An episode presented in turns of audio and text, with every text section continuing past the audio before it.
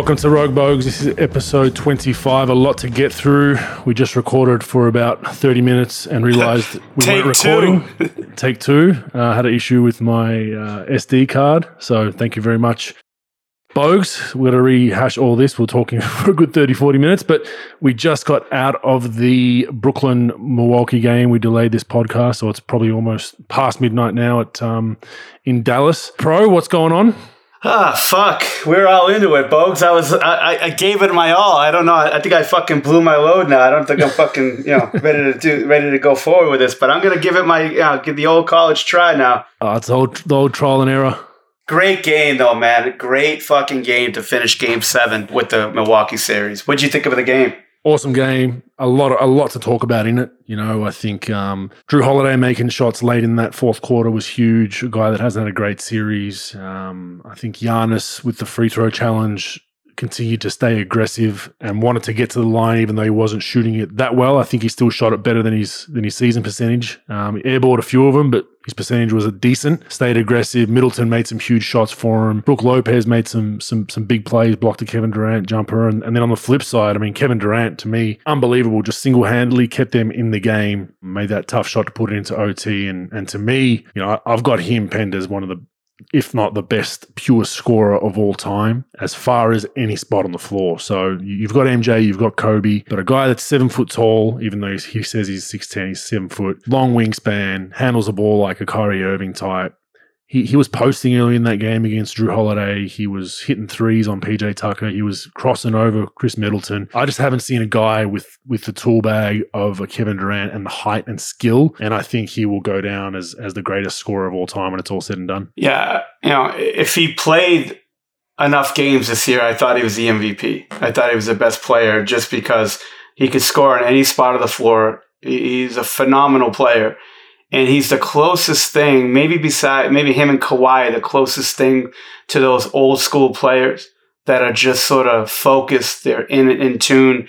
You know, they work out. They know no no bullshit. They take care of their bodies. They're they're competitors, and they just they could fucking score, and they could score for days. And you know, it's almost impossible to defend the guy. And um, it was a hell of a game, a hell of an effort that they had. They, they you know, fell a little short, but I agree with you. I think he's one of the more, uh, I think he's one of the best scorers of all time just because, look, with that height, with that wingspan, I mean, he gets his shot off easily, whatever, whenever he wants to. And then if you try to run him off the line, he can handle it like a point guard and he could just get to the basket finish. He had, you know, I think coming in the league, he was, he was a little bit questioned about his body. He had that Rashard Lewis type body, but man, he, he's done a great job taking care of himself. He can handle the ball. I mean, he shoots it from deep easily. And um, man, what a great game tonight. I mean, great game. You know, shout out to the fucking training staff. I mean, they got, you know, everybody playing 48 minutes. It seemed like there was like six players in each team that played. 50, yeah, 50s with overtime. And and that's another thing I was going to bring up. You know, we, we there's often people out there that talk about load management as, as the key phrase that has kind of come up the last five, 10 years in the NBA and the NBL and, and all sports about minute limits and keeping guys kind of fresh. I think it somewhat showed it's um, why it's important at times. You know, Kevin Durant played every minute last game, the game before the one today. Um, I think it was game six played every minute tonight and then airballed a potential game winner. And I'm not saying it was simply because of that. It was some great defense. There was a bunch of factors, but you know, there's a reason why you got to get some rest every now and then for guys and keep their legs fresh. And even if they got through this series playing KD, who's a world class athlete in phenomenal shape, it can take its toll. It can take its toll towards an injury. It can take a, take a toll towards missing a free throw because you've got no legs, or in this case, uh, you know, a three that he makes a lot of the times late games. So the load management thing, I think, is more important than sometimes people give it credit for. Yeah, especially in playoff time. You know, and, and the training staff and the medical staff, they they meet all year about you know trying to work you know all those like load management days and you know taking days off. They're all doing it for this moment to try to rest guys and get them in the best possible position. But when you're only playing six guys and you know mostly just five guys it's really hard. It's really hard to, you know, I mean, 50 plus minutes, you know, it, it, takes a toll. Plus you got, you got PJ Tucker on you. You got, you know, game seven. It's been a long year anyway with the injury stuff that he had to deal with. It's, uh, man, and he carried his team and, and, he, and he brought it to the, you know, the brink of winning a game. And he just came up a little short. Dude, he he played his balls off. It was a, you know, it's one of those things. You know, it's like a Kobe esque effort, man. You know, Jordan like effort, and that's why he's such a you know he's such a fun player to watch. He's an entertaining player. He, he does it.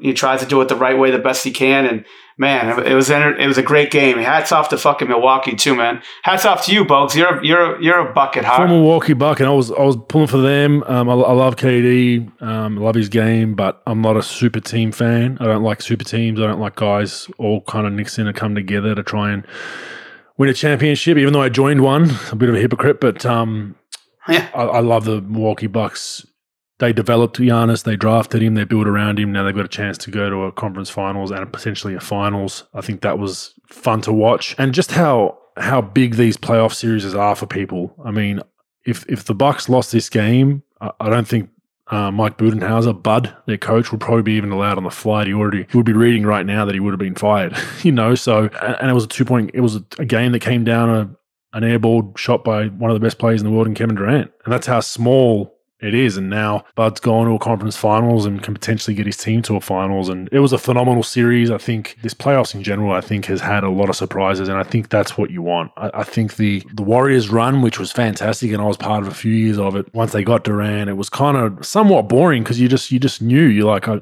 to circle Golden State to win here and the rest will take care of itself. And, you know, the bubble year and this year, it's like you just don't know who's who's in the mix. Injuries are playing a huge part, as you mentioned. COVID, home court advantage has gone out the window for the most part. So to see a game go seven like this and see the underdog team win, fan bloody tastic, and a big fan of it as a former Milwaukee Buck. I, would love to see them go out of you know teams remaining. If they could win a championship for me, I'd, I'd be a happy man, bro. Yeah, why wouldn't you be? You know, you got Giannis, you got Middleton. They're really fun to watch. Jrue Holiday, even though he didn't have a great, you know, great, great game or great series, you know, he steps up. You know, you got uh, DiVincenzo, he's hurt. You know, guys are stepping up. Connaughton stepping up. PJ Tucker did a fantastic job defensively, and he he's one of those guys who just fucks the game up. And you know, they're, they're a fun team to watch. Hey, hopefully they can go as far as they can. They got a, they got great players. They got yeah, great they got great fans. They got ownership that supports the team.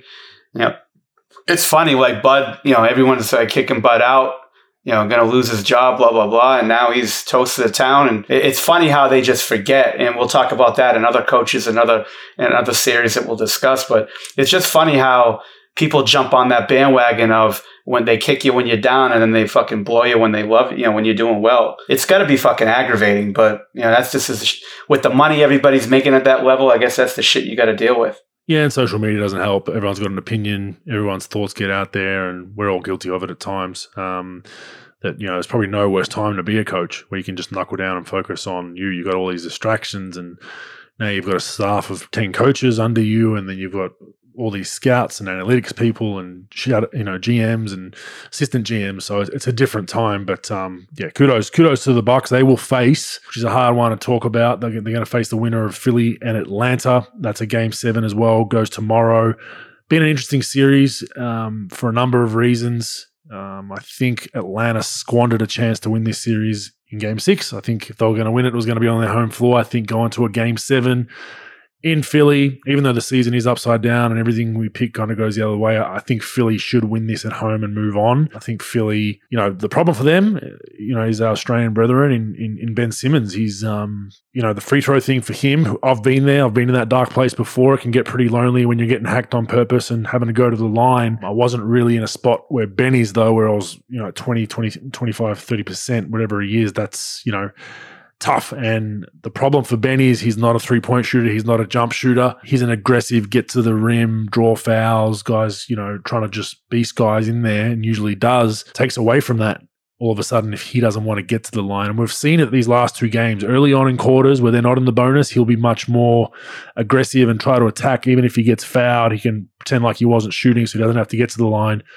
If you watch the games, when they're in the bonus, he's taking the foot off the gas. He'll usually give the ball up early in transition and run to the dunker. And I think he's, um, you know, his offensive firepower's gone out the window. But the the problem with all this is, and that Doc has, is he guards very, very well. He's an all league defensive player. Made the all defensive team, first team, I believe, and him and Matisse Thybulle are doing a, a pretty good job of making Trae Young. Trae Young's going to get his buckets, but they're making him work for it with their length. So Doc's issue is, you know, I take out Ben and then you know, we we score a bucket. How are we getting a stop on Trae Young? So how do you how do you see all that with Ben? And and do you think I mean, do you think they get through game seven, number one, with that all going on? And, and do you think they can even get further with, with the woes of Ben Simmons? I think it's going to come up more and more. I, I do think they're going to win game seven. I think they're just too good. I think Atlanta's too inexperienced to, to win game seven on the road. And I think they just have too much experience and talent behind them. And they got a great coach in Doc. I do think the Simmons thing is going to be a problem. We talk about Giannis and Ben all year about free throws, but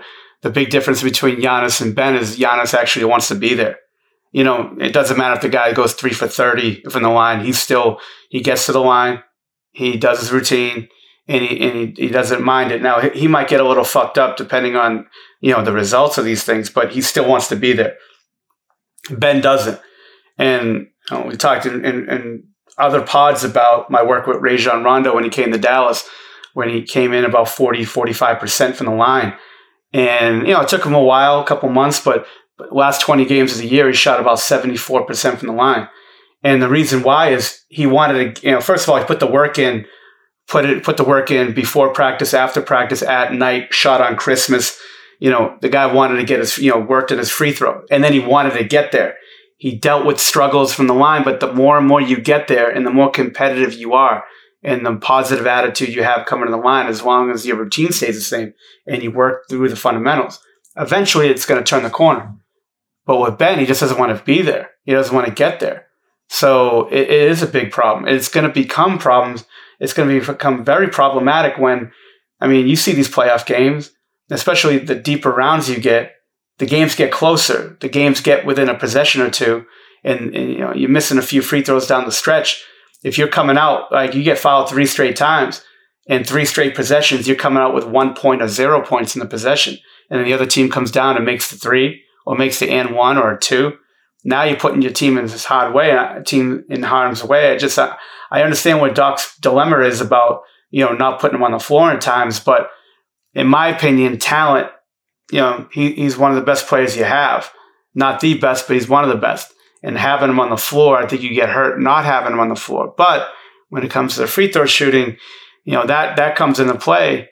Yeah, it's a it's a dilemma. I I, I can't say that I have an, an answer for it because you know you I, I, could see why you would think both sides of this argument. Well, I mean, I mean if you're and you take him out because they're going to hack him, and then um, you get an empty possession, and then you're coming down defensively and Trae Young breaks his man down, doesn't have a lot of length on him, has a Korkmaz on him or someone like that and gets a, a wide open, you know, gets a, a, good shot off that he wouldn't have got off against Ben Simmons, then you then you're having that mental warfare in your own mind if you're Doc of like, shit, maybe we'll just take the two missed free throws, but we know we're going to get locked down defensively. So he's in a bit of a conundrum. He's, I think, you know, doing the hockey subs works to an extent, but if it's a live ball play and you can't get Ben back in there for a vital defensive possession, then I think you're behind the eight ball defensively. So for those out there that are just like, oh, they should just bench him, you know, whenever it's crunch time. It's, it's not as easy as that. You got to you got to keep him out there. And the point you made about Giannis, I think Giannis being the number one guy on his team helps his confidence to an extent of like, it's do or die. If, if I do, if I do well, we're doing. If I do bad, we're dying. It's on me. I need to, whether I go five for 15 from the line or 10 for 10, I'm getting every touch. I think Ben isn't the number one guy on that team offensively. I don't think he's two or three, to be honest with you. I think, you know, you've got um, Tobias in there as well. I think Seth Curry's now probably jumped over Ben offensively as far as how important he is to score. And then Embiid's the clear number one. So I think Ben can kind of get in his head a little bit of like, well, you know, okay, I can just, we can just defer to Joel and I can just stand here in the, in the dunker. And then that mentally just takes away from his aggressiveness. So it is interesting to see what they're going to do. Whether they whether they Doc was adamant during the regular season and even early in the playoffs, he was on record commenting that he's not going to bench Ben, he's not going to take him out when they're hacking, blah blah blah. Well, he did it the last couple of games, um, and then you've got that whole does Ben then feel disrespected by Doc? That whole game of of, of one of your superstars isn't isn't happy. I hope that's not the case. I'm not saying it is, but that can can rear its ugly head as well, and that can also you know hurt his confidence a little bit too, thinking like, hey shit, if I don't make these two, I just got hacked. If I don't make these two, am I seeing a guy run to the scorer's table straight away? You know, so it is a tough situation for the you're in. Yeah, it, all this these other factors do, does sort of creep its ugly head because of social media and people are on it constantly and they read it and they, they're, they're you know they sort of read into it and they believe it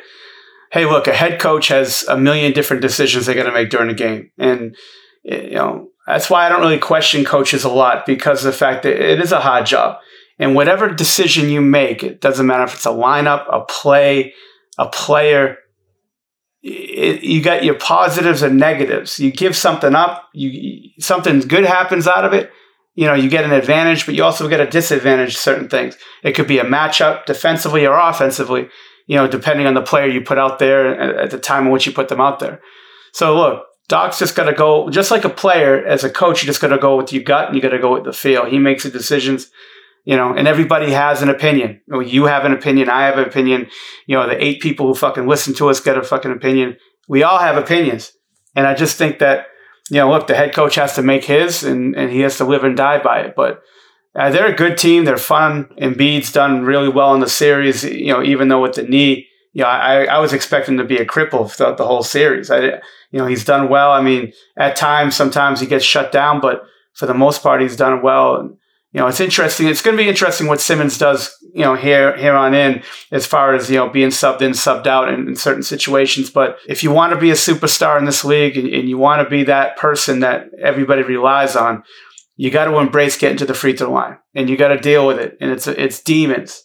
You got to deal with those demons. And I understand it's embarrassing missing shots, but you got to say fuck it. You know, I got to get on a roll, make make a couple in a row, and then just roll with it and you know continue to work on it but you got to embrace being there because if if you're a coach everybody sees it that he doesn't want to be there of course they're going to fucking hack a Shaq on a kid you know and they're going to force him to get to the line i would you know with Giannis I would have put him on the line 30 fucking times a game in the series and figured out if he's going to make free throws or not now of course I'm joking a little bit but seriously like if you see somebody who's struggling at the line and doesn't want to be there just put them on the line all day and force them to fucking do something and not only that, it stymies your offensive flow too. So if you've got if you've got star players in your team, a Joel Embiid or Seth Curry's rolling from three, and you just go to the hack for like you know give him sixteen straight free throws, eight straight trips to the line, it's kind of deflating. And then it stymies the flow of Joel hasn't touched it for a while. Seth hasn't touched it for a while, you know. So uh, there's a, there are some positives to it that can just junk up a game, and that's why teams go to it. You know, they take that they take that assessed gamble, and and we saw it at times. You know, Land would come down, hit a three, and they'd hack, and they'd cut into that lead, and you know, it's just something that I think if Ben just goes with a mindset of I got to go at least at least one for two, but I'm, I'm going to try to go two for two. If he just knocks one one one for two, one for two, two for two, one, for, I mean, then they'll have to stop doing it because he's getting over a point of possession. But if it's if it's empty possessions, and then like you said, you can you can see in his face that he doesn't want to touch that thing again. Team's going to keep doing it, and there's no other way out of it than than making him. And that's what when I used to get hacked sometimes towards the end of my career, post elbow surgery and whatnot. That's what guys would say. You know, coach would be like, just just focus on knocking one down. Just these two or these two free throws that you have, just focus on them. Don't focus about what happens if I miss these two. What happens if I get subbed out? What happens if they do it again? Don't worry about all that. And you know, at times it affected my game. There's no doubt about it. Um, but you got to try to, I guess, push through it. Um, and that's just the way it goes. But let's move on from from that series. We'll go to the Clippers and Jazz, which was a very interesting series. The Jazz started off amazingly in that series, 2-0. The Clips clawed back. Kawhi did his knee in, I believe, game four. Maybe it was game. Was it game four or five? I think it was five. No, four. I think it was four. I think it was they four. Won, they won two straight, and they won two straight without Kawhi because mm-hmm. I think I made a joke about Ty Lue making an adjustment of the series by benching Kawhi and, and getting those two wins. But um, the Jazz just really imploded. You know, there's a lot of talk around why, which we'll get to now. But I had two things. There's the Rudy Gobert factor about all the shit he's copying now about it. He should have got taken out of the game, which you'll talk about. And the other one for me was was was Joe Ingles and his role. Maybe the Australian bias in me, but it felt like whenever Conley Conley was in and out of the lineup all year, and it would just he was hurt and then he wasn't. He was hurt and then he wasn't. I felt like when he was out of the lineup, Joey's usage went up. He's very good out of the pick and roll. He just takes his time. But when Conley was in the lineup, Joe was really a, a fourth, fifth option offensively. He, he wasn't involved as much usage wise. He was more a spot up shooter, which he which he he's very good at as well. But I, I, felt like they were better at times with Joe handling the ball, putting Donovan at two. When Conley was there, it didn't equate. But talk to us about about the Rudy Gobert hate and how you think that affected the series. You know, it's funny. Like same thing with the media, right? Like you know, Quin Snyder, aka Utah he, you know, for the last two years, people people say, yeah, everybody in the media is saying how much of a genius he is, genius he is, genius he is. He's a smart coach. He's a very good coach. And I, I think he's done a great job. They did a great job building the organization.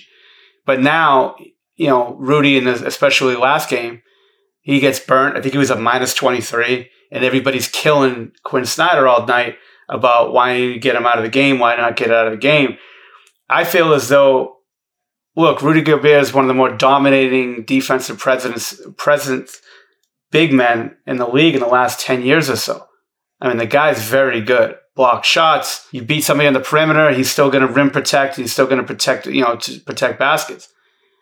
But now all of you know, you take him out of the game because another team's going small and you're just, you're going to hurt yourself. Like we talked about every decision you make, it might be a little bit better, but you're going to lose something.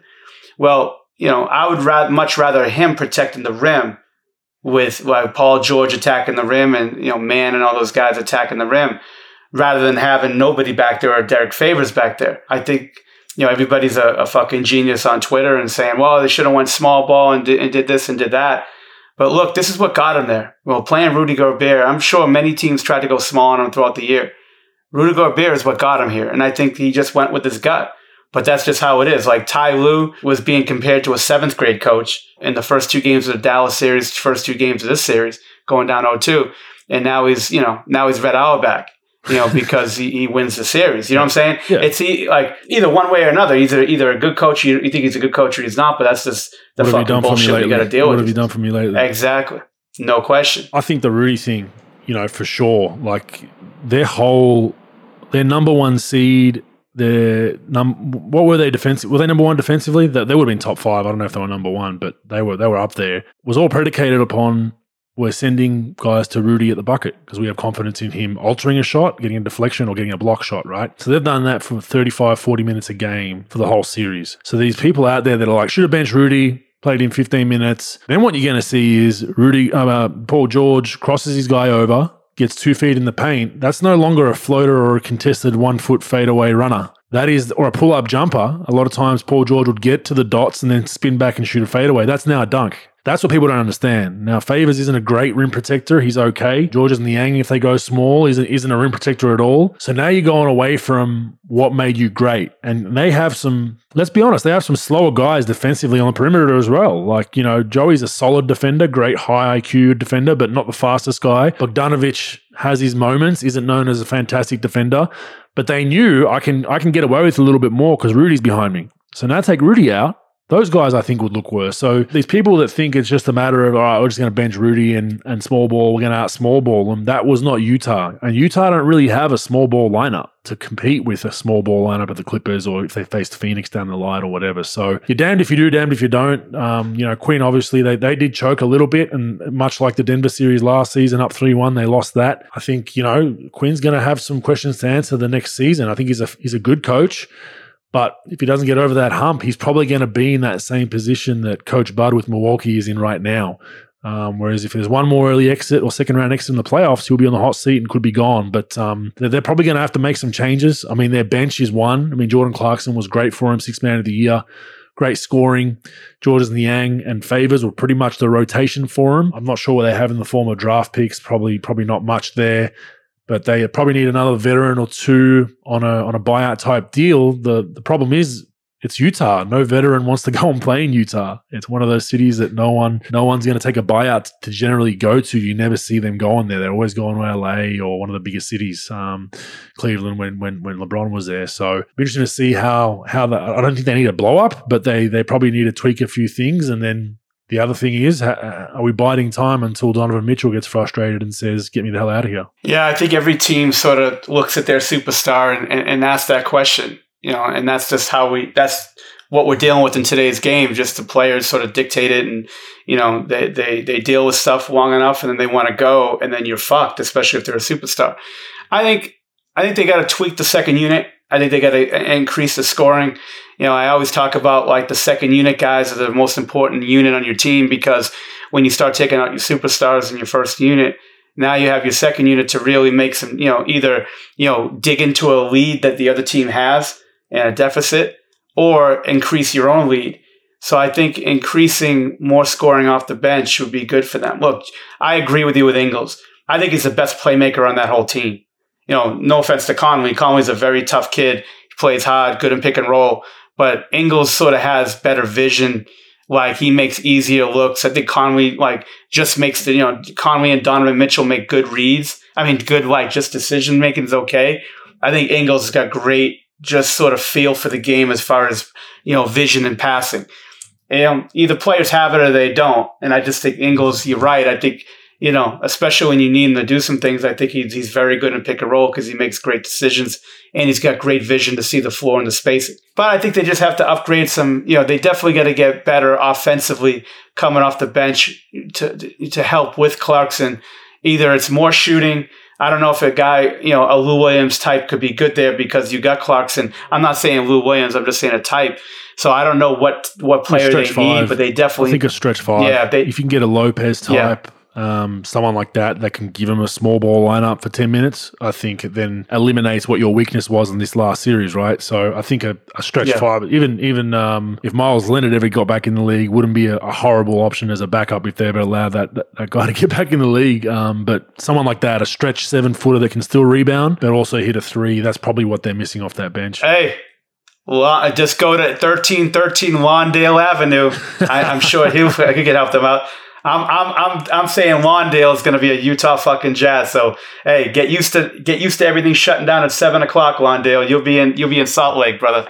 Now Utah's gotten better. It's all right now. When I was in college, though, it was tough. It was it was a tough place to find a place to get into. But there was a few places that let old bogues in with a fake ID. So shout out to those those few bars. One of them was Protocol, which was on the corner. I don't know if it's still there, but I used to sneak into there until I was sitting at the bar one day watching ESPN highlights of our game I just finished, and it said twenty uh, year old Andrew Bogut. the waitress turned around and looked at me, looked at me, and was like, 20 year old, like get the fuck out of here." hey, maybe maybe Lawndale could use your bike that you got in the accident with. Oh, uh, man. Uh, going into that fucking parking lot. Yeah, that bad boy's gone. That bad boy was crushed. But um, all right, Clippers. They they definitely. I didn't think they get through this series, especially I thought they had a chance, obviously, to get through. But once um, once Kawhi went down, I thought, all oh, the Jazz are going to roll with this. Even after the Game Five loss, I still kind of was feeling the Jazz would win six and then wrap it up at home. But credit to them, Reggie Jackson was huge for him. Terance Mann, game of his life. Hall of Fame performance in, in game six, but um, we don't know much about Kawhi. I mean, it says ACL sprain. Have you heard anything else about his knee? No, I haven't heard. I just, I hear what everyone else heard on that. Just sprained knee. He's out for the first couple of games of the conference final.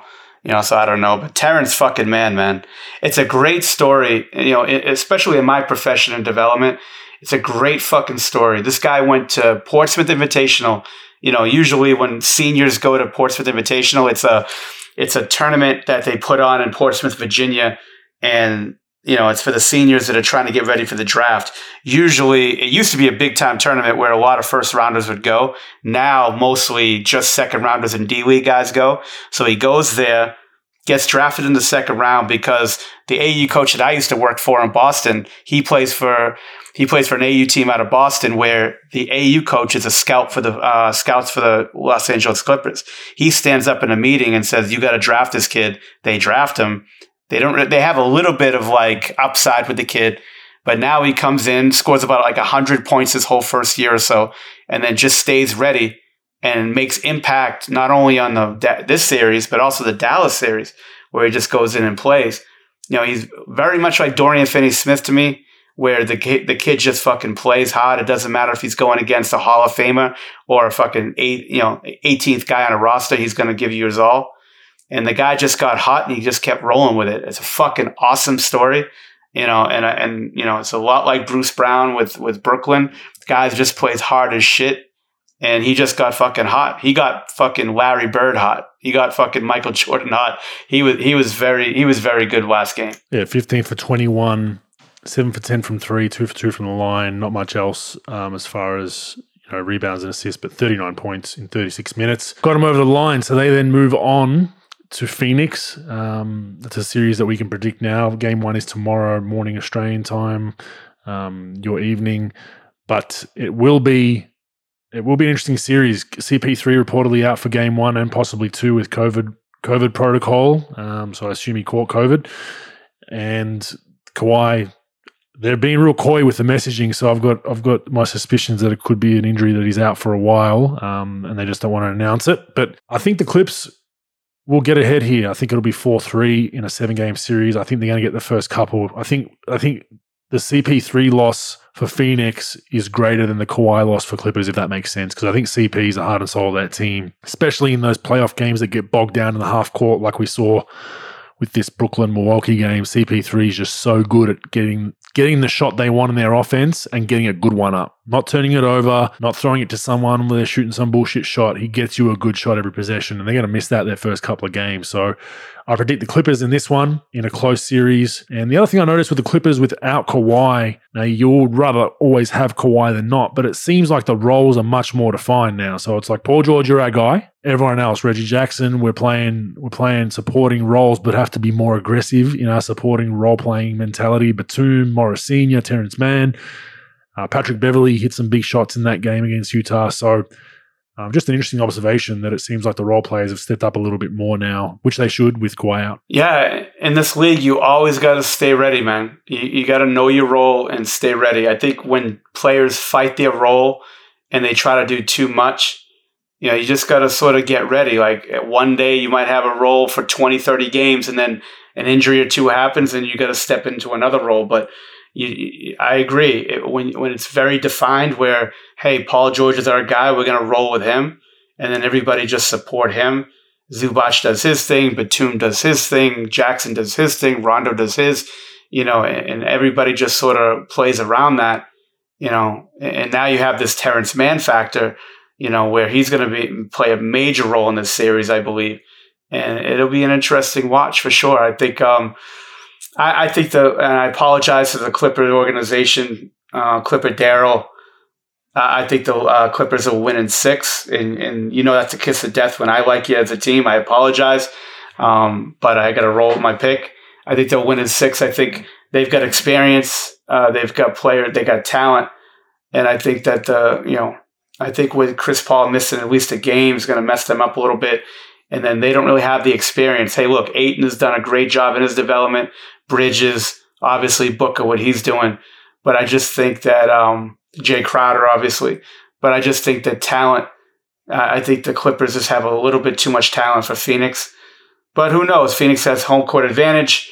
You know, maybe they do. Maybe they do to the Clippers what the Clippers did to Utah you know, they're missing Chris Paul, but Booker goes nuts and then someone else out of the blue. Maybe Bridges pulls a fucking Terance Mann and goes for 35. You know, who knows? But I think the Clippers will win. I think they're more experienced. I think they're going to win in six, but who the fuck knows? Yeah, and we continue to not rate Phoenix and doubt them, and they continue to prove us wrong. So I guess if you have to apologize to the Clippers Pro, you could probably tweet all five of their yep. fans. So it wouldn't take you too long to apologize to all their fans. But um, the, par- the, parade, if they win it, will be interesting in LA to see how many how many people show up and if they're just at that parade by accident because they're doing something else in LA. No doubt, no doubt.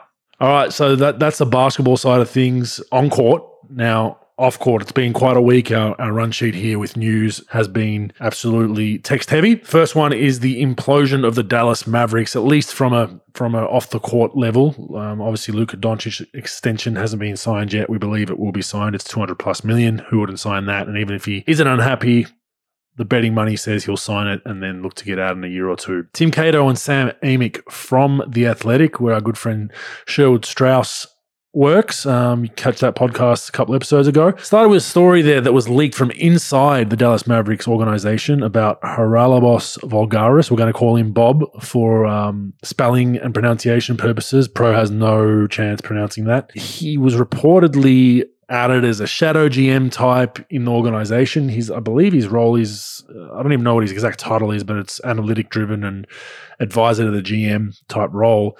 But Offensive, uh, an offensive coordinator. If you've read the article, offensive coordinator. There you go. But um, yeah. his voice has gotten louder and louder within the organization as far as worth, and people value his opinion. And, and Cuban can value whoever he, his, whoever opinion he likes. He's the owner, but I think that's rubbed some people the wrong way. And there were there were issues about him have, having you know, made calls to other teams about players, about trades, about whatnot. So the GM, Donnie Nelson, um, has been there 20 plus years. I, I, don't think he liked that too much, you know, calling other teams and hearing that, you know, if that's the case. And I guess a, a few days after that, Donnie Nelson was fired. So I think we found who the leak was. Uh, if I was a betting man, I'd say Donnie Nelson leaked it to the media, and he's probably you know, from his position was like, I'm, I'm not happy with this. I'm the GM. What the hell's going on? Why don't I have a say? Why are we listening to a guy that's not the GM? Um, but on the flip side, you know, Bob is, is highly valued for his analytical prowess. For those who don't know him, he, he's a former professional sports bettor, made a shitload of money betting on on sports betting, you know, nuances and, and he saw, you know, little deficiency. How, how would you word it? He saw little little intricacies within sports betting on the way certain coaches coach games in garbage time, the rotations they made, which he studied it like religion and bet accordingly and made a algorithm. Shit, yeah, made a shitload of money. Yeah. Um, and Mark Cuban's hired him. He's an he's he's an all in analytics guy and an absolute guru in that field. Works his nuts off as far as that goes. But so Cuban refuted the league. Donnie Nelson gets fired, and then a couple of days after that, Rick Carlisle has resigned, which we'll get to a little bit later. But this is what you kind of see in organizations at times. I, I think um, Bob is probably a victim in a way of of coming in fresh faced to organization and having probably too much say too early, where a lot of the people that have been there for years are probably like, what the fuck's going on? Why are we listening to this guy when he hasn't been here that long? Why are we listening to this guy when my title is higher on the food chain than his? And that's whether you think that's right or wrong by that person arguing that, that's that's that's one whole separate issue. But you I mean you were around, I was around um, in Dallas. I think Bob was with the Mavs as an unofficial advisor. It wasn't wasn't formally on their on their roster. I think the year I was there or leaving. He, he then got signed towards the end of that season when you were there. So how have you seen all that? It's it's been you know for an NBA team to go through first a big leak of these sorts that doesn't look good on your owner and your GM and your coach, then the GM being fired and the coach resigning all in a matter of days. Yeah, it's a real busy week for sure. I mean, I, I don't think anybody knows what's going on. You know, it's everybody's shell shock was, you know the whole the whole week and, and what happened, but look with, with, Bob because Bob's such a character in the sense that no one really knows him. You know, everybody just sort of they read the name and and they they follow him on Twitter and social media and things. And you know, I was around him for my last year in Dallas, and he, he was officially with the club for the year and traveled with the team. Was around, was in and out. Um, I like Bob. You know, look, you know, everyone has their their sort of thing that they do. Everybody's got their opinions on the game. Uh, Bob's a it, like you know you think sports gambler, you think of like Jimmy the Greek, you know, some fucking mafia guy, some four hundred pound fucking mafia guy that sits at a fucking casino all day and smokes you know smokes fucking Marlboros betting on games. It's not like that. You know, he's analytically based. He had an analytics team when he was doing his gambling. He's got an analytics team um, behind him now, and he's got a big staff that has, a, has his model, and his model is one of the best in basketball for when I'm hurt. And on top of that, what I don't like about stats guys usually is they just go with their model. They never watch the game and they live and die by their model. Now he's very confident in his model. I don't really know much about it. We talked a little bit about it. I sort of have an understanding of how he sees the game a little bit. But what I really, uh, uh, what I really respected about the guy was you know, we had like a five day trip in LA and we're staying at, you know, at Staples at LA Live, and you know, you know that Ritz Carlton and the um, the Ritz Carlton and the JW Marriott are sort of combined in the same hotel, and they have that big lobby, restaurant, bar area, lounge. So in five days, I probably was in and out of that lobby like 35 times, and probably 90% of the time, I saw him crushing film. You know, watching film on top of his model stuff. Hey, look, I don't know. You know, he might know what he's doing. He might not know what he's doing. But at least the guy not only like did his model, but he studied, you know, he studied the game uh, as far as film. Asked a lot of questions. He could talk hoop. Not not the greatest of people person, but he wasn't like an like a total dick. But you know, he wasn't, you know, not not the greatest of people person either. Now, on Donnie's side, I could see why if you're the GM of the team, you help them win a championship. You drafted two of their cornerstone players in franchise history, and you had all this history within the town and the organization why you get a little pissed at this. Now, Bob's power, well, you could, you could tell he was going to have some power in the future. I was only there one year. I don't really know what's going on except for what I've heard from the people that I know around the league of what's been going on the last couple years. But the guy, obviously, you know, Johnny Nelson, you're the GM, you've you run the team, you made you made all these moves, and, and you're a big part of the organization. You have a guy that's coming in You're calling teams on trades. He's calling teams on trades. You know, there is a power struggle and it could be, you know, and that's, that's just human nature. And that's what people don't understand in these organizations. It's human nature. People are very territorial. The money and power of these, or, of these titles and these positions are fucking ridiculous. The money they make and the money that's on the line and the power that's on the line. And with Bob's sake, he made all this money. So it may not be money oriented, but it might be power and ego oriented. With Donnie's deal, look, he's been there for all this time and he probably feels as though he, he deserves to, to, to run the, you know, to run the team. So I understand his frustration on it, but it's a power struggle and just human nature is going to take over and people are going to get pissed and, and, and you're going to have these arguments. And, you know, look, like that's not really sort of how most organizations are run. Usually you have one person in charge. You've got a bunch of people in on the decision making process, but you have one person in charge. And when you have you know, multiple voices, people get frustrated. And I think in NBA organizations, there's, there's so much behind the scenes, people undercutting each other because the money is so much. Look, you know, assistant coach back in the day was probably making 15, 20 years ago. Most of them were making the high side, probably 200 grand, one, two, 250, 275. Now you're having assistants that make upwards of a million dollars. Most of them, the head assistants make 650, 700 grand. You've got GMs that are making five million, three, three and a half to five million bucks. Some are making 10, most of which are probably making five or six.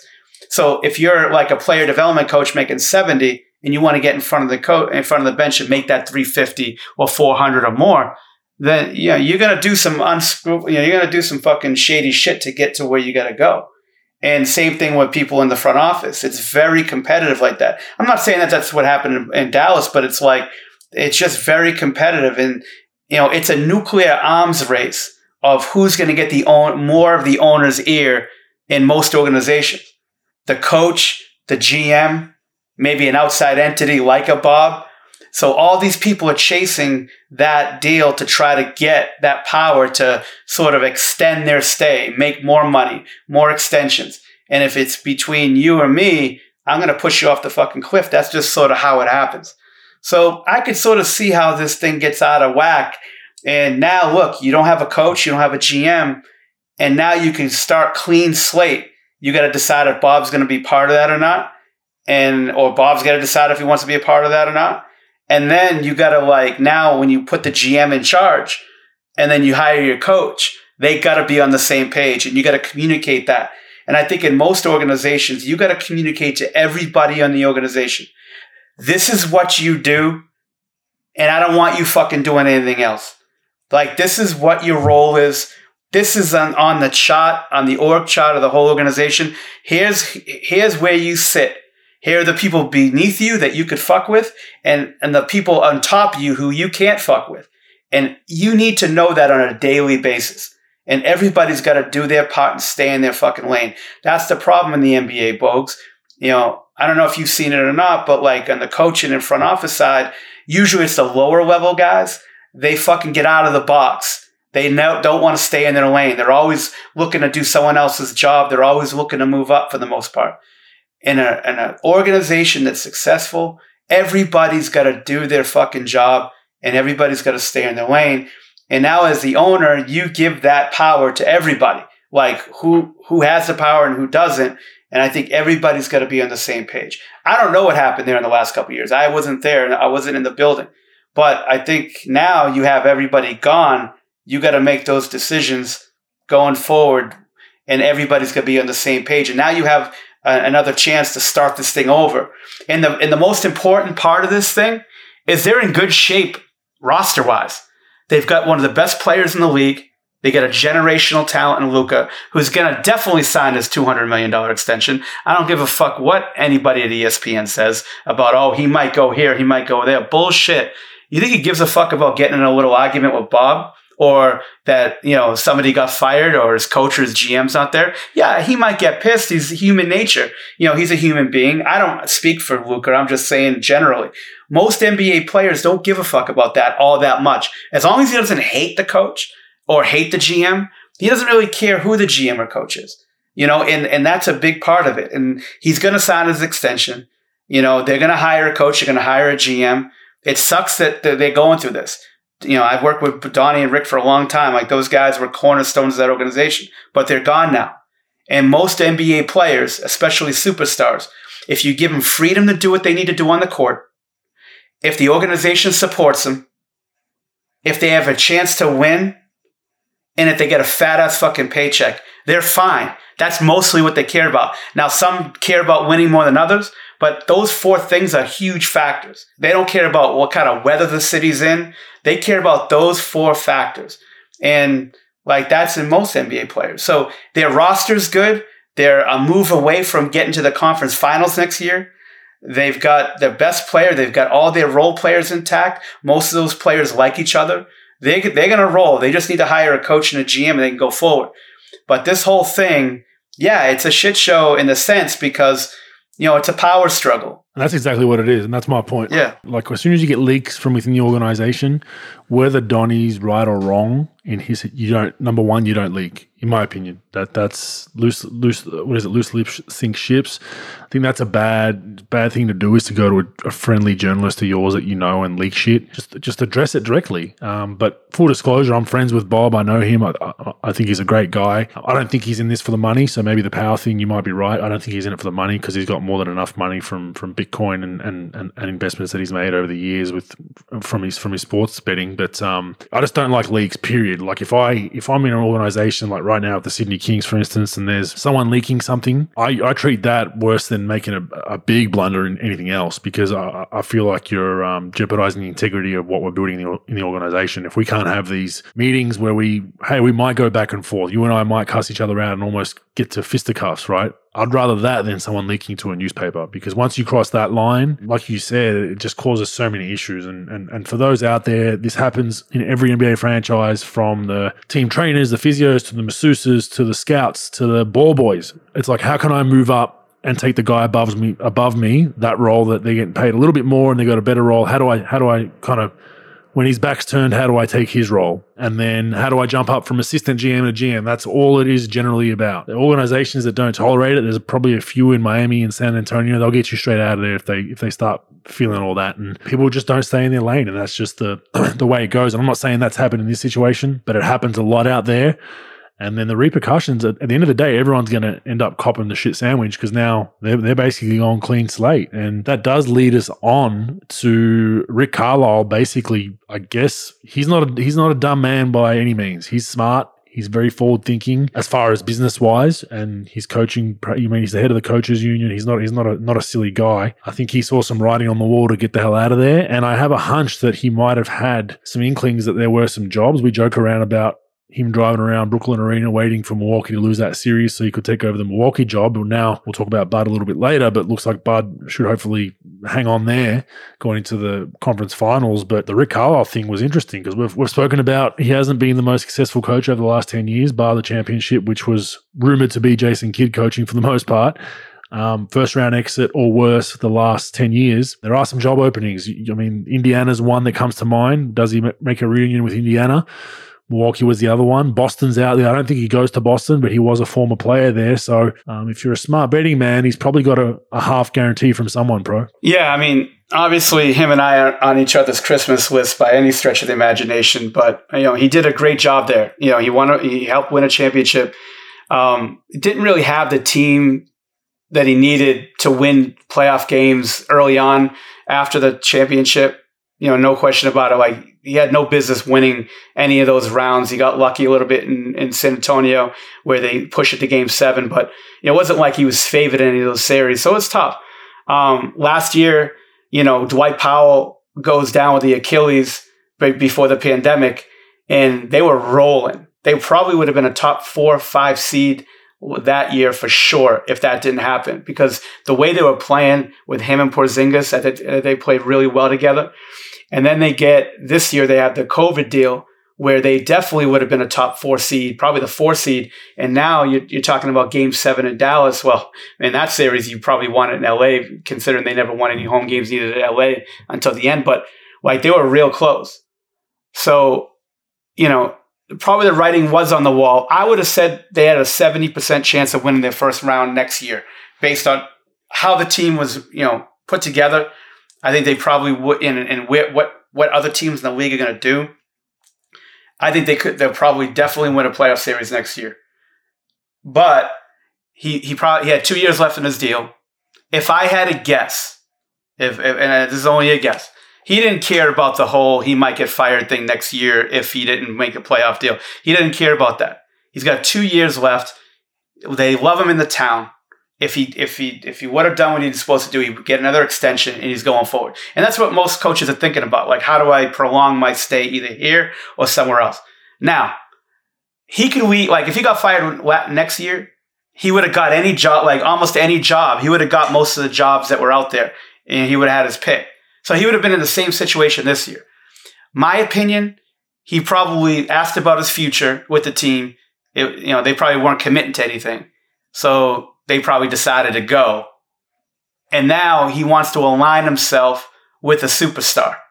Like, look, like I know he could go back to Indiana or maybe get the Celtics deal, but Milwaukee, and I, and you know he's the head of the coach association. He's not going to politic for the job while someone else has a job. I'm saying if there was going to be a decision to be made on Bud, he probably wanted to be he probably thought that he'd have a really good chance and they and they coveted him because they tried to get him out of his contract a couple of times when they had coaching openings in his tenure in Dallas. So he probably thought that he would get the job or have a really good chance of getting the job if they made a change. And then the other jobs like Indiana or some other jobs he could probably get if he wanted to. But I think that he, like he probably like look if I'm not going to be if they're not going to like if I'm not going to be long term there and they can't guarantee that I might as well get out now have a chance for this Milwaukee thing. Portland, and if not. Milwaukee, yeah. I can go. Yeah, or Portland as well. He, you know, he worked in Portland before as an assistant, or you know, in some capacity assistant. I think he might have done some media out there too. So like, there's that, and then he could do Indiana. Orlando's out there too, right? Orlando's out there too, but uh, Boston, I've heard they're going to hire. Yeah, I, th- I heard in Boston they're going to hire an African American candidate, a young African American assistant. So Charles Lee from Milwaukee, Jamahl Mosley, Dallas, uh, Chauncey Billups. If uh, I heard Chauncey's going to get Portland, but if he doesn't, they'll probably covet him there. New Orleans, New Orleans is out there as well. New Orleans is out there as well, but they already had an old school coach, you know, and it didn't work. Yeah, yeah, I don't yeah. know if they're going to go two years in a row. Maybe they will, but like Rick's going to get a job easy. But I think to me, like he could have waited another year and still got his, you know, whatever was out there. So like to me, if I had a guess, you want to align yourself in Milwaukee, give yourself a chance for a coaching a two-time MVP in a team that's built to get to the finals. You know, at least keep very close to that. And then like, and then you do Indiana. If you want a payday, you go to Washington, you know, because they could probably pay you a shitload of money and you get to coach Westbrook and Beal and, and do what you got to do. But I don't think he's going to leave Dallas, which is the, in my opinion, the best city in the NBA to live you know, with all with all the great stuff in the organization and the support from fans and things. I don't think he's going to leave Dallas two, with two years left to go to Indiana, to go to Washington, maybe to Boston because there's history there. But I think Milwaukee was the play. Maybe even New Orleans because at least there's Zion there. But I think Milwaukee's the play if there was going to be a change. If he had two years guaranteed, he surely got half promise from someone, right? Yeah, I would think that. I would think that he knows information wise if there's going to be a change if bud lost early in the playoffs that if there was going to be a change he was going to be the guy. I would guess. I have no information. Yeah yeah yeah but, but like, shit, other, i mean you're not turning down two years of guaranteed money. I'm, I'm guessing he was on seven eight million a year or something like that, you know? I would think so, yeah, for sure. Mm. But he definitely has something else. Yeah. And like like I said, Washington would want him. You know, Washington definitely would want him. Boston, if if they, if that's not true about the African American, it has to be an African American that they hire, or you know, then if he's in play there, the owners would pay whatever they whatever he wants to get there. Mm. You know, he's one of the better coaches in the league. He had history there. The media would love it. But I think from what I've heard, that it might be that they're, they're leaning in that direction. Do you think so, I can get an interview for him for the Sydney Kings job? We've got a couple of hundred K floating around, pro. Uh, you, you probably probably need his own airplane. Probably, yeah. You probably has a lot of things you need to do. You know, you'd have to rename Lawndale Ave to you know to his name. There's a lot of things you have to we do. Get a, I, get a crop duster. Get a crop duster plane and just furnish a few, you know, whatever the wording is, throw some seeds on some crops? I think you can put your assets in a different direction. I think he's going to have a few more zeros in his bank on his offer. Do you think you take my call in so, an interview though? That's a real question. Possibly, Bogues. Why not? I'm not his agent. Shoot you know, call, shit, call whoever's representing him. Yeah, for sure. He won't take mine, but he'll take yours. Let's close out Dallas. So Dirk, Dirk Nowitzki's been hired to help make decisions upon you know around the GM and coach hiring. His title is special advisor to, to Mark Cuban, so a good a good appointment there. A club legend. We knew he was going to be involved with the Mavs at some capacity, so he's going to be involved there. The other one is do the Mavs promote um, a highly touted assistant, Jamahl Mosley. Now, I, I know Jamahl Mosley. I, he played for the Victoria Titans back in the day here when I was a young fella. And um, I, I, was obviously with Dallas when he was there. He's now the assistant coach also with the Australian Boomers national team. So he's a big candidate to get a head coaching job soon in the NBA. Do you think he has a, a real chance to maybe take that reign in Dallas? Oh, I think so too. I, I definitely think so. Just because a he's to be a he's to be a head coach somewhere. Like someone's going to hire him. He's very highly respected around the league as an assistant.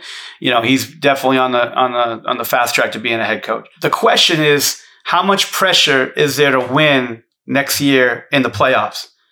And if it's like, hey, look, you know, if if Luke is like, if he says, hey, I don't care if we win the playoffs or not, I like this team, I like the city, we're good to go, whatever, then Mose should be your coach if there if you need that more experience and reportedly close winning, to Luka, reportedly very close to Luka. Yeah, he's like the closest guy to Luka on that staff in, in that organization. So I think that like that's a huge factor. But if there is pressure, because Luka's not that type, like Luka's not a superstar like most superstars in the NBA that like force like you know force the organization to hire security trainers uh, coach and staff. Like he doesn't have his boys in the staff. He, he doesn't do any of that. So he doesn't really care either way. He does care, but he doesn't care. So it's not like if you don't hire Jamahl, he's going to leave. I think they need to win. And look, Jamahl's going to be a coach. Like all these guys say, oh, he's not ready to be a head coach yet. Well, how does all these other fucking coaches? How do you think they became head coaches? Somebody just finally said, "Fuck, he's re-, you know he might not be ready right now, but he's close." And yeah, he needs a couple years under his belt, but he's going to be fine. I think Jamahl will be fine. But I think that uh, I think three names would be for this job, and maybe more. But I, I, that's what I'm thinking. I'm thinking Jamahl, I'm thinking Jason Kidd, and I'm thinking Terry Stotts. Uh, Terry Stotts is probably the most established guy in the list. People love him in Dallas. The organization loves him. Did a great he job as an assistant Rick during the championship year, correct? Yeah. Yep. Done, yep. He's done a great job as a head coach. Players love him and I think he'd be really good there. But if if if you you know if there's no pressure to do it, and you have this young coach that you could develop into a championship level coach, why not hire him? And and why not just not go through this stuff? I think the relationship with Luka is going to be huge, and I think that you know that that'll be steady. But I think that if I had a guess, it'll be a more experienced coach that gets the job. If I had a gamble on it, but I think Jamahl should get the job just because he's there. You know, he's been there so long. And, you know, look, he's going to get a job somewhere and he has the pieces. See, most assistants got to take a fucked up job, you know, like Rebuild, in, yeah. in those rebuilds. We talked about that. That's a you, that's yeah. almost a suicide mission. yeah, like yeah. Orlando. So right now, now, yeah, yeah, like I said, coaching is irrelevant for the most part in the NBA. If you have talent and the guy at least isn't going to like have mutiny on his hands like in Indiana. Like if if, if that's not going to happen, like anybody can coach these teams that are on staffs as long as they're not fucking idiots, they're not assholes, and they know what they're doing. Now you've got talent. You got an MVP candidate, and you got all these great people that that play there and work there. I would just say, fuck it. Let's roll the dice with the guy. If you have to hire a more experienced staff under him, so he could just sort of, you know, like help him, but I think Jamahl's going to be a fine coach. I, I would hire him, but my guess is they'll go a little more experience and they'll go with the Terry Stotts. Um, unless Lucas says, hey, this is what. Now, I, I, guarantee Jason Kidd will be mentioned and go deep, you know. And well, well I mean, he coached, so him to a, he coached him to a finals win 10 years ago, bro, so he might get that job. no, no. Okay, let's move on. Let's move on real quick. So, uh, Scott Brooks got got canned as well. That was no surprise. We won't get too far into that, but he has been fired. The one we got, we we, we caught Scott Brooks as well, but the Stan Van Gundy one, we you know I caught wind of that before anyone was even talking about it. He's gone tensions were brewing for a long time in that locker room. I could see, I think Stevie Wonder could see it wasn't a good fit with a young group. I mean, they didn't have enough veterans in that locker room and enough enough of those kind of level-headed guys to balance out a crazy coach like Stan. The comments were the former Pelicans coach who prioritized player freedom, offense, and rest, which was Gentry, was a 180 degree difference from the style Van Gundy arrived with. And those differences are largely why Van Gundy was a logical choice to replace Gentry. So it made sense at the time, but it wasn't a pick made without obvious risks, and that was clearly one of them.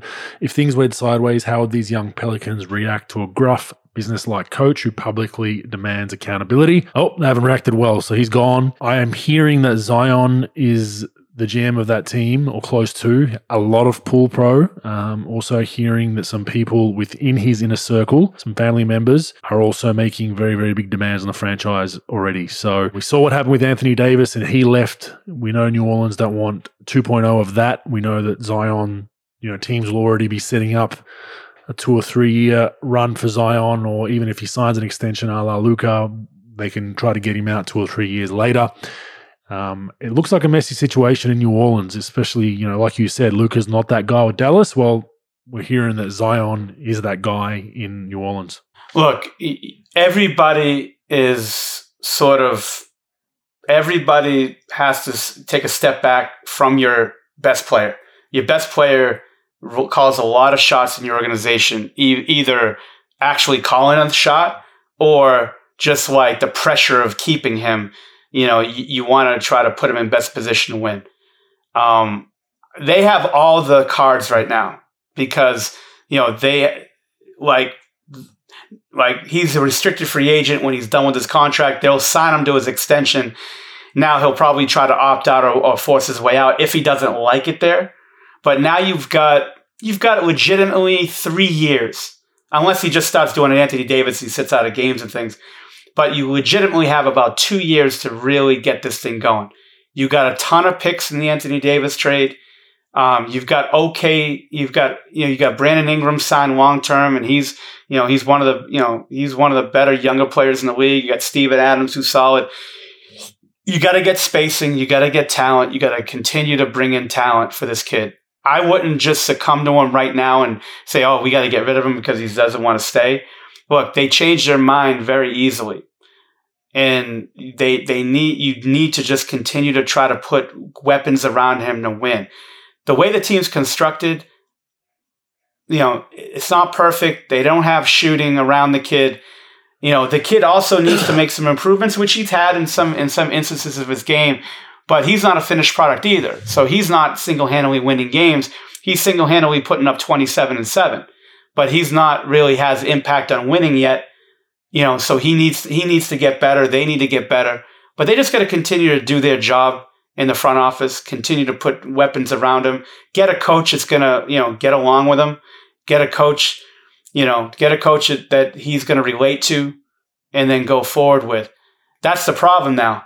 Because now, if you're to hire one of these assistants that may or may not know what they're doing, that team's not built to win right now, like go deep in the playoffs or anything but you want a coach that's going to really get along with Zion. But you know, you might want to go younger. You might want to, you know, you might want to get a different type of pool of candidate. But you got a lot of pressure to perform and win. So yeah, it's not it's not an easy deal for sure. I wouldn't get rid of him. I wouldn't like I wouldn't like press the panic button right now. But you got to do your job, spot. bring in talent. It's such a tough spot yeah. for New Orleans in a small market. We talk about it all the time. I think the, pl- the the player power is it's shifted too much towards player power. And when you can now, as a star player, dictate every move an organization makes and then still potentially leave and the team's left holding a bag of bad contracts that you wanted because we thought if we signed these guys or this coach or this GM because you demanded it that you're going to leave and then it doesn't work out and you still don't win games and you leave anyway, you're Cleveland 2.0, right? You're, you're stuck with a bunch of bad contracts and you're in a full rebuild that's going to take two or three years longer than it should. And I'm kind of seeing that with New Orleans right now. I think that they're in that that tough position of like you said, are they gonna? Are you, if you give up to one demand of a star player, you're gonna eventually give them the the keys to the, to the house, right? Yeah. On the flip side, if you say no to everything, they're gonna leave and then say that organization is terrible for stars. They didn't treat me right. I think it's a lose lose situation for these small markets, man. I really do. And you, you feel bad for them. That's why I respect what Giannis did so much, staying on there and signing that extension when he could have went to a bigger and better, brighter lights. He stayed in a smaller organization and now they're in a conference finals. But I'm not getting a good feel. Um, don't get me wrong. I think Stan Van Gundy was a horrible hiring by them. I, I, I don't get that one. I never got it the day the day it was announced. I was scratching my head. I'm like, this is not going to work, and it didn't. So I pat myself on the back for that. But I think you just got to be so careful um, with how you handle that. And like you said, there's no right way or wrong way these days because if if things go bad, the player's going to leave regardless. So you got to um, just try. And that's best. the thing. Yeah. Hey, look, I'm de- yeah. You gotta look. You can't be an asshole to the player. You got to communicate with them. You got to talk to them. Don't lie to them. Most of these fucking teams lie to their player anyway, and and and do this. Oh, you're gonna be in on it. Know, just say, look, we're going to talk to you about it for sure. But that GM, that owner, whatever, whoever's calling the shot, they have to do what's best for the organization. Say, look, we're not going to shut you out of this thing, but we're going to do our best to put the best players around you, best coach around you, best medical team around you to keep you healthy and go forward with this thing. But I can't have you dictate what you're going to do because I, I'll be honest, we don't know if you want to stay here long term. So you're going to demand this player, that player, this player, and if it doesn't work and you're gone, we're holding the bag. We'll look, let us do our job. We'll give you everything that you need to be successful. And at the end, if you feel as though you need to leave, we'll do that. But let us do our job. That's why these teams like Cleveland who gave in, you know, and some of these people who gave in to these agents and these players, I get what you need to do. But at the end of the day, as a GM, when you get fired from this, you got to explain what the fuck you did to the next guy that you're trying to get a, job with. So you might as well go out on your own terms. Not being an asshole to the player, though. There's a way to do it without being an asshole to the player. Be honest with the player. Say, look, you know, you can't micromanage what we're going to do. We're not going to micromanage what you do. We're going to put the best weapons around. Let us do our job. And I guarantee you, we're going to do the best we can and like we'll come back to this and if you feel as though it's not it's not right we'll move you believe me they'll get a shitload of assets back for zion if that's the case but these teams who just give in to these players that's why I love the Miami Heat when those guys tried to get Spoelstra fired, and Pat Riley was like, "Fuck off! You're, I'm the co- you know he's the coach. I run this team. You guys don't." That's the way you got. Well, maybe not in that light. That's Pat fucking Riley. But like, you got to do that. You got to have balls and say, you know what? Not today. We're not doing line. this shit. It just needs to be balanced. Yeah. And that's what I mean. I think it's gone. Yeah. At one point, it was too far organizational power. Now it's players. I think it's just gone too far that way where you can, as a player, no manipulate things and that's just where the league is. But um, we'll move on to the Celtics. So an unusual time pro for a trade to go down. You don't usually see them at this time of the year. The Celtics traded Kemba Walker, 2023 second round pick, and Moses Brown for Al Horford, 16th pick in the 2021 draft, 2025 second round draft pick. Pretty good salary shed by the Celtics. They've been, you know, trying to save a little bit of money. I think it adds up to saving around 10 a year um, on the differences between Kemba and Horford, and they know Horford's a, consummate pro. Whether he plays a lot or not for the Celtics, who knows? But a, a valuable guy to have in that locker room as far as a, a professional and a veteran. And um, you know, look, OKC with a young rebuilding team, they get a, a guy that if he can refine that form in Charlotte, they could all of a sudden be scratching a playoff spot. You know, a seven, eight, nine, ten seed with a play-in game. Yeah, I mean, for Boston, look, for one reason or another, it didn't work with Kemba, and it's a lot of money, and they're trying to get to a max slot as quickly as they can. This trade, because of you know the, the difference in salary this year, and then also with you know the partial guarantee um, in future years of the deal. I think it's partially guaranteed on the last year, or it's just less money. I forgot, but it allows them to open up a max spot. Now the problem is when you sign the wrong guy well, when it doesn't work out and you sign them for that much money, you're going to have to end up paying to get off of it. And you pay with your first round pick this year. But you get that max spot, you got Brown and Tatum, you've got you got you know you got Marcus Smart, you got you got you know you got Williams on the team. You get some guys going forward that are fine. But now you have to pay for a draft pick, you know, one of your picks to get off this deal.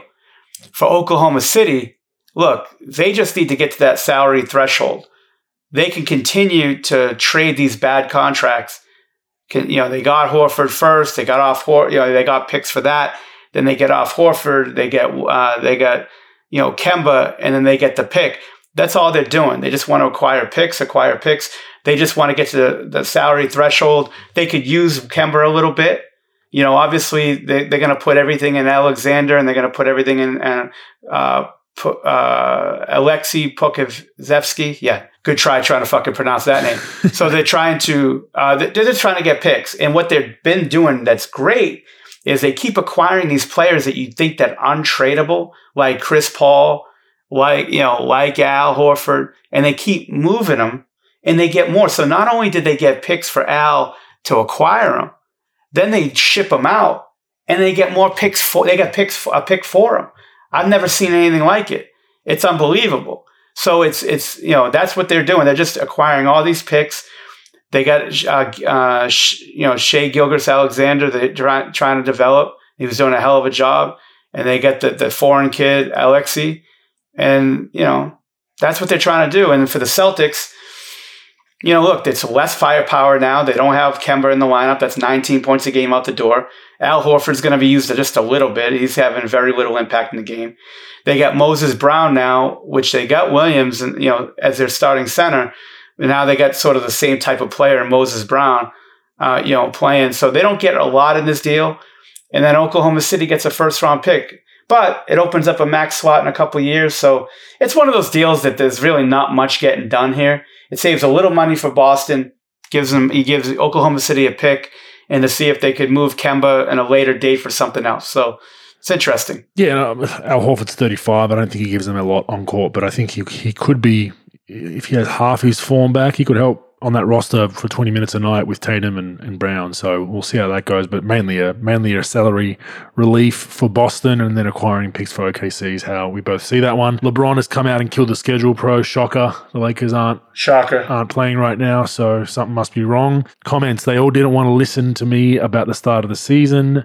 I knew exactly what would happen. I only wanted to protect the well-being of the players, which ultimately is the product and benefit of our game. These injuries isn't just part of the game, it's the lack of pure rim test. You heard that correctly. RIM, as in a basketball rim, rim, rim, rim test. Rim, yep. rim test. It is. Uh, mm-hmm. It's actually called REM REM sleep. Um, you know, rapid eye movement. Anyway, um, starting back up, eight, possibly nine All Stars has missed playoff games, most in league history. This is the best time of year for our league and our fans, missing a ton of our favorite players. It's insane. If there's one person that know about the body and how it works all year round, it's me. I speak for the health of all our players, and I hate to see this many injuries this time of year.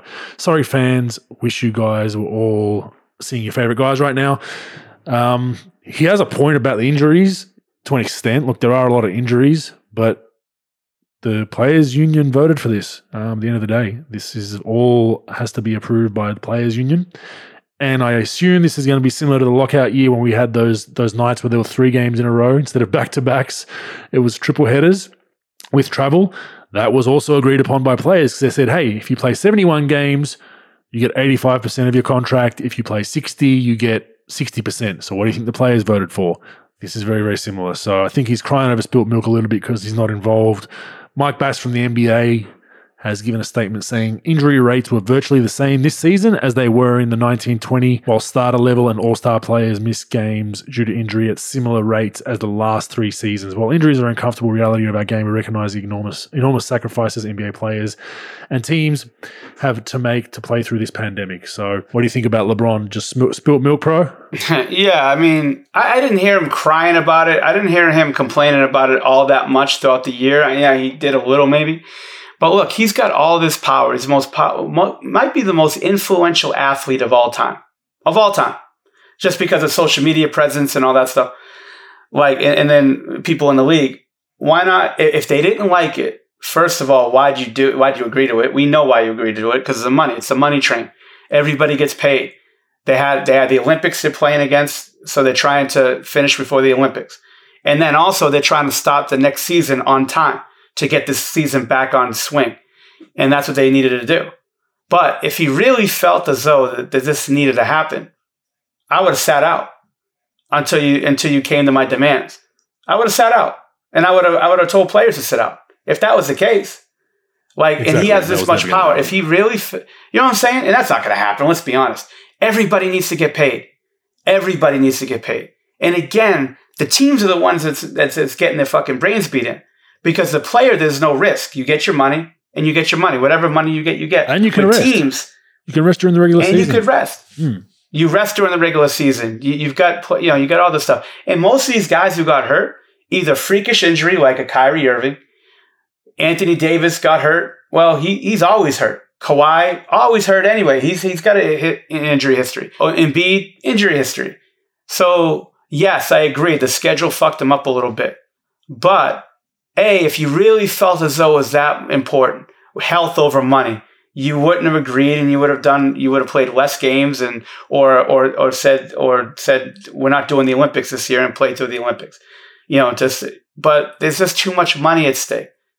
Hundred percent. Yeah, and it's it comes down to you know there's, there's so many different perspectives as well when players are voting for this. So it could be a a player in the last year of their their career. They're like, oh, I'm going to play one more year and I retire. I'll play however many games at all costs. Then you got second round picks who are making not much money. Like, shit, I need to play those 80 games. I'll play whatever I need to play. So generally, 99.999 times out of a million, out of a, sorry, out of a hundred or, you know, whatever the number is, I'm not great at math, but you, are going to have players always take, I will play more games to get more money. They're never going to take less money to play less games. If the NBA would have said, hey, all of these experts, we've, we've hired some health experts, some sleep experts, some physiotherapists, they've all said, a good number for this season is 42 games. You guys will be perfectly healthy and won't have any injuries, but you lose 50% of your contract. No fucking chance. Like, let's call a spade a spade. I probably wouldn't vote for that, right? You know, like, so you can get every expert in the world trying to help your. It comes down to money, and that's that, that's all it was at the end of the day. So I think LeBron, his team's not there as well. I think that plays a part. By the way, did you see? You would have seen Brooklyn fans counting during Giannis's free throws. I saw that. I well, saw the, that. The week That's before, good stuff. What, what I forgot to mention on the pod, the week before, the Brooklyn Arena actually had a countdown on the scoreboard right? So they, once Giannis caught the ball, there was a counter going from 10, 10, and the league actually stepped in and said they're not allowed to do it, which was I, th- I found oh, that wow. very I found that very interesting. Why they would? It's not really against the rules, but the funny, to be honest, they should do it. They should do it. They should do it every game, like for every every team. That that would be pretty cool to have. Hilarious, yeah. But the, the league said you can't you can't run that on the on the league, you know, like equipment, uh, scoreboard or whatever. Uh. So that's why I thought Brooklyn fans actually counting it was the ultimate troll because it was like, fuck you, we're still going to do it. You can't stop the fan. You can't you can't get 20,000 fans and be like, hey guys, they're going to find us. You can't count when Giannis is counting because he, he does toe the line on the time frame. He gets to 11 seconds sometimes, but the, it's a ballsy referee to call it, I'll tell you that. Yeah, no doubt about it. Mm, so, no doubt so about it. That's an interesting observation with that one. Have you seen the latest on NBA's competition committee? Uh, meeting about rule changes. So the league wants to limit the ability of players, names that were mentioned, crafty stars like James Harden, Luka Doncic, Trae Young, to lean backward and sideways, for example, to initiate contact to get to the free throw line. The NBA has shared a video compilation of player examples with 30 teams that outlines a number of motions deemed unnatural that were used to draw fouls. The NBA and the competition community will drill down on specific plays of the league's GMs next week to target examples that will recommend owners to vote to eliminate next season, sources said. I think it's a good thing. I think this rule is needed. I hate look, there's playing for fouls, but you know, the rip through to me is an interesting one. So if I'm in my if I'm in a legal guarding position, but I'm in my space, even with my hand out, right? If someone swings through to actually hit my arm, I I disagree with that being a foul on the defender because I'm in my space. However, I want to stand. If I'm in that space first with my arms out, so be it. If you're reaching, that's a whole different story. But I hate the rip through where you're initiating the contact to hit someone's arm. I don't think it should be a foul. I really don't. I think, you know, it's just, it slows the game down. It becomes real theatrical where it's just, I don't blame the players first and foremost. It's just the rules of the game. The NBA needs to change this, in my opinion. I hate it. How do you feel about it? Yeah, I, I hate it too. It just slows the game down. It's, you know, what's it like? At some point you got to give the de- defender some chance to react to this stuff and you know when you're when you're initiating i don't mind initiating contact to get to the free throw line on a drive or something but the three point thing is very you know i mean look it, i understand that the player is smart by trying to do it the offensive player but like it sort of takes some of the fun out of the game. You know what I'm saying? When Yeah. they're trying to force that foul and they call it. I agree. Uh, That's why I like the competition committee. They're always trying to, you know, change things up and try to make the game a little bit better. And I think I agree with this. I think that it it should be something that's done. Well, you know, in FIBA Pro, the the leg if you kick your leg out and kick a defender, it can be called a flagrant on the on the guy that kicked the, the actual shooter. It can be called an intentional foul. I love that. Yeah, and I think that's great. Like we, I didn't even know it was a rule, right? So um, Patty Mills did it in um, 2019, the World Cup. He got a warning for it, and I was like, "What the hell are they warning you for?" And he said leg kick, and I was like, "Wow, that's actually good." And, and we played against a team that had, I think it was Dominican Republic, maybe, but there was a team that had a few notorious floppers that were doing it. They actually they teed a guy up for it. They gave him an intentional foul. It, it cut it out straight away. They stopped doing it, and I think you just hate to see it. uh, And it's not the player's fault; it's the rules of the game. I think change it. I think the other one that I hate is if a guy's backing you down and you've got an armbar on him and then he just rip like quickly turns and just rips Yeah. through that armbar. It's, it's just like oh, I mean, it's just it's just a tough it's a tough watch for me because it becomes theatrics. The more you know, they did studies many years ago with the hack a Shaq stuff. That when a you know there was that game where Dwight Howard shot, I think it was Mark Jackson actually that did it. Golden State Warriors it was shot forty eight or fifty three throws one game, and they they they noticed a trend in viewers changing the channel, like just stop watching the game because they were like, "Fuck this!" Like I'm not watching this shit. I'm watching Dwight Howard shoot 24 free throws in a half. So I think they need to be across that and keep the game flowing. And I like that from the competition committee. Another one, um, I don't know if you saw, but Jokic, after his great season, has pulled out of national team duties for the Serbian national team in their Olympic campaign. Now, I don't know if you know much about the Balkans Pro, but they um they they they would be killing him right now, MVP or not. They would be they would be pulling the whole. Oh, you think you're MVP now? You're too good for our country. Fuck you. Like, so the Serbians are passionate about playing for the national team. Unless you're, you know, basically in a car accident type injury, you're expected to play. So I, I am guessing that Serbia might be out of the question for a holiday destination for Jokic in the next the next couple of months. Yeah, man. I mean, some of those nations really take their national team very, very serious, and you know, and and that they they live and die by it, right? And you know, he probably saying that, look, I, I need a rest, and you know, Which he does. He yeah, does. I, I think he does Yeah. need a rest. He's had a great Yeah. year, but man, it's there, there's some passionate fans. I've I've had um, friends of mine that played for Croatian and Serbian national teams that, for whatever reason, didn't play in an off season and got that, that people spat on them when they were out and about in cafes and restaurants. So if, if they were in that country at the time and the team was you know at an Olympics, they're kind of like, why aren't you at the Olympics, dude? Like, oh, because you're in the NBA and you're making fi- you know fifty million dollars and yeah, I've had I've had people that were literally spat on and, and like so they were like, if I don't play a national team, I'm not going home for the, for that year. like it's it's a whole different world Yeah. over there. it. I I agree. Like, I mean, I- I understand it. I understand, especially in you know European countries and you know the international. Like, look, there's a lot of pride in the United States playing for your team and all that. I get it. Most of those guys, obviously, those guys are NBA players, so some of them can say no. They got all that money, and I don't think many fans will care if they play or not. To be honest with you, because they just want to win, and you got so many NBA players they, they could choose from that you're, most likely you're going to win or do very well in, the- in, in, in the Olympics if you have a top five players playing or you, you have most of them in the top 20, you know. Um, but for these other countries, they take it a lot more serious. There's a lot more at stake. There's a lot more pride in, in playing for your team. And I don't know, it's a little bit different. So the, I think the players have a different attitude towards it. Most want to play. I mean, I think most, to tell you the truth, I think in, in, in some eras, some some international players would rather win a gold medal or a World Cup than win an NBA championship and play for an NBA team. I really do believe that. And some of the international players that played in the game, they have more pride to you know play for their country in in in, in international competition than actually win an NBA championship. Yeah. But I think it's changed now. But yeah, it's, it's interesting, man. I, I wouldn't be going back if I was him. But he's got his brother. His Oh, brother yeah, could definitely protect I saw him. that that clip of his brothers, and they are they are the real deal. That's not that's not acting. For those that didn't see the clip, you can go on YouTube. His brothers, when Jokic hard fouled the Cam Payne, and um, Devin Booker and that all got into it. He uh, their brothers were yelling in Serbian, which I can't repeat on air. Well, actually, I could considering you swear all the time. But they are they are the real deal. They will they will go to war. He's one of his older brothers played in the Serbian league. Was notorious for starting fights, but. Um, yeah, I mean it's it's just a, an interesting one. He's, he's he would be the you know the main guy for their national team, but they still have a very very strong squad. Serbia they always churn out really good competitive teams. Um, and I think a lot of guys do play for their national team in those European countries because they're scared not to play.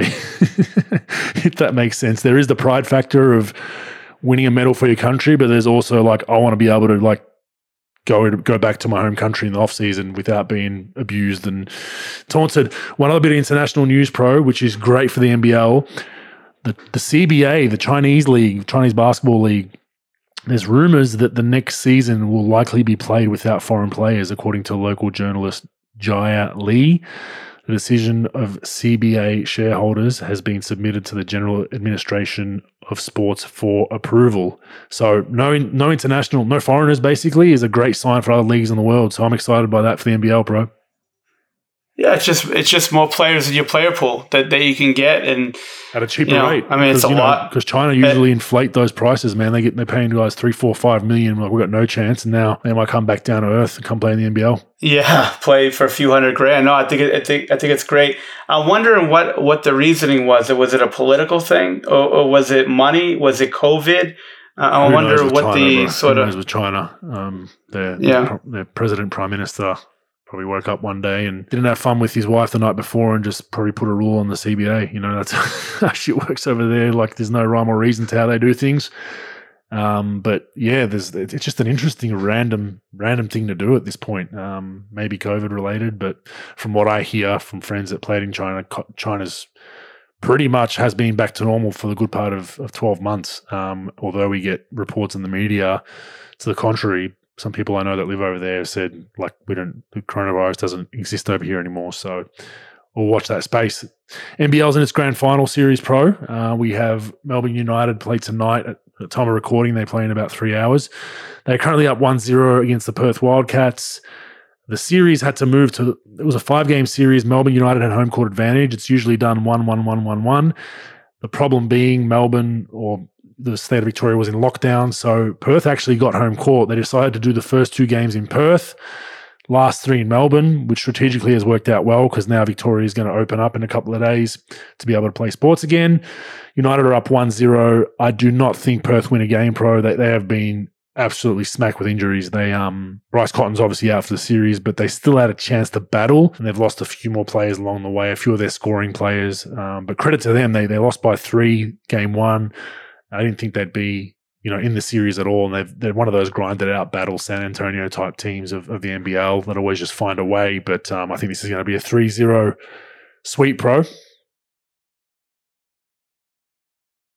He's going to bring it home. He'll probably be the looking like he's playing you know, like the MVP of that team the last couple of games. I mean, they start and end with him when he when he plays well, they win. But even look, to be honest, you could remove Lawndale right, right now or Landale, and I still think they have a chance to win that series. I think Perth's just so depleted; they they just don't have you know they just don't have enough enough cattle to to, to compete. If, if they if they even manage to get, I picked them to lose three one. I think picked United three one, and now I've changed it to 3-0 because they're one of their other scorers, Clint Steindl, got hurt. But if they get a game, I think that's that's phenomenal for them. So. Um, one final thing out of Perth or Western Australia an absolutely dismal government decision. The under 16 Nationals Pro, um, that's kind of the best tournament for that age group in Australia. I think AAU. So in Australia, we have you play for your local team.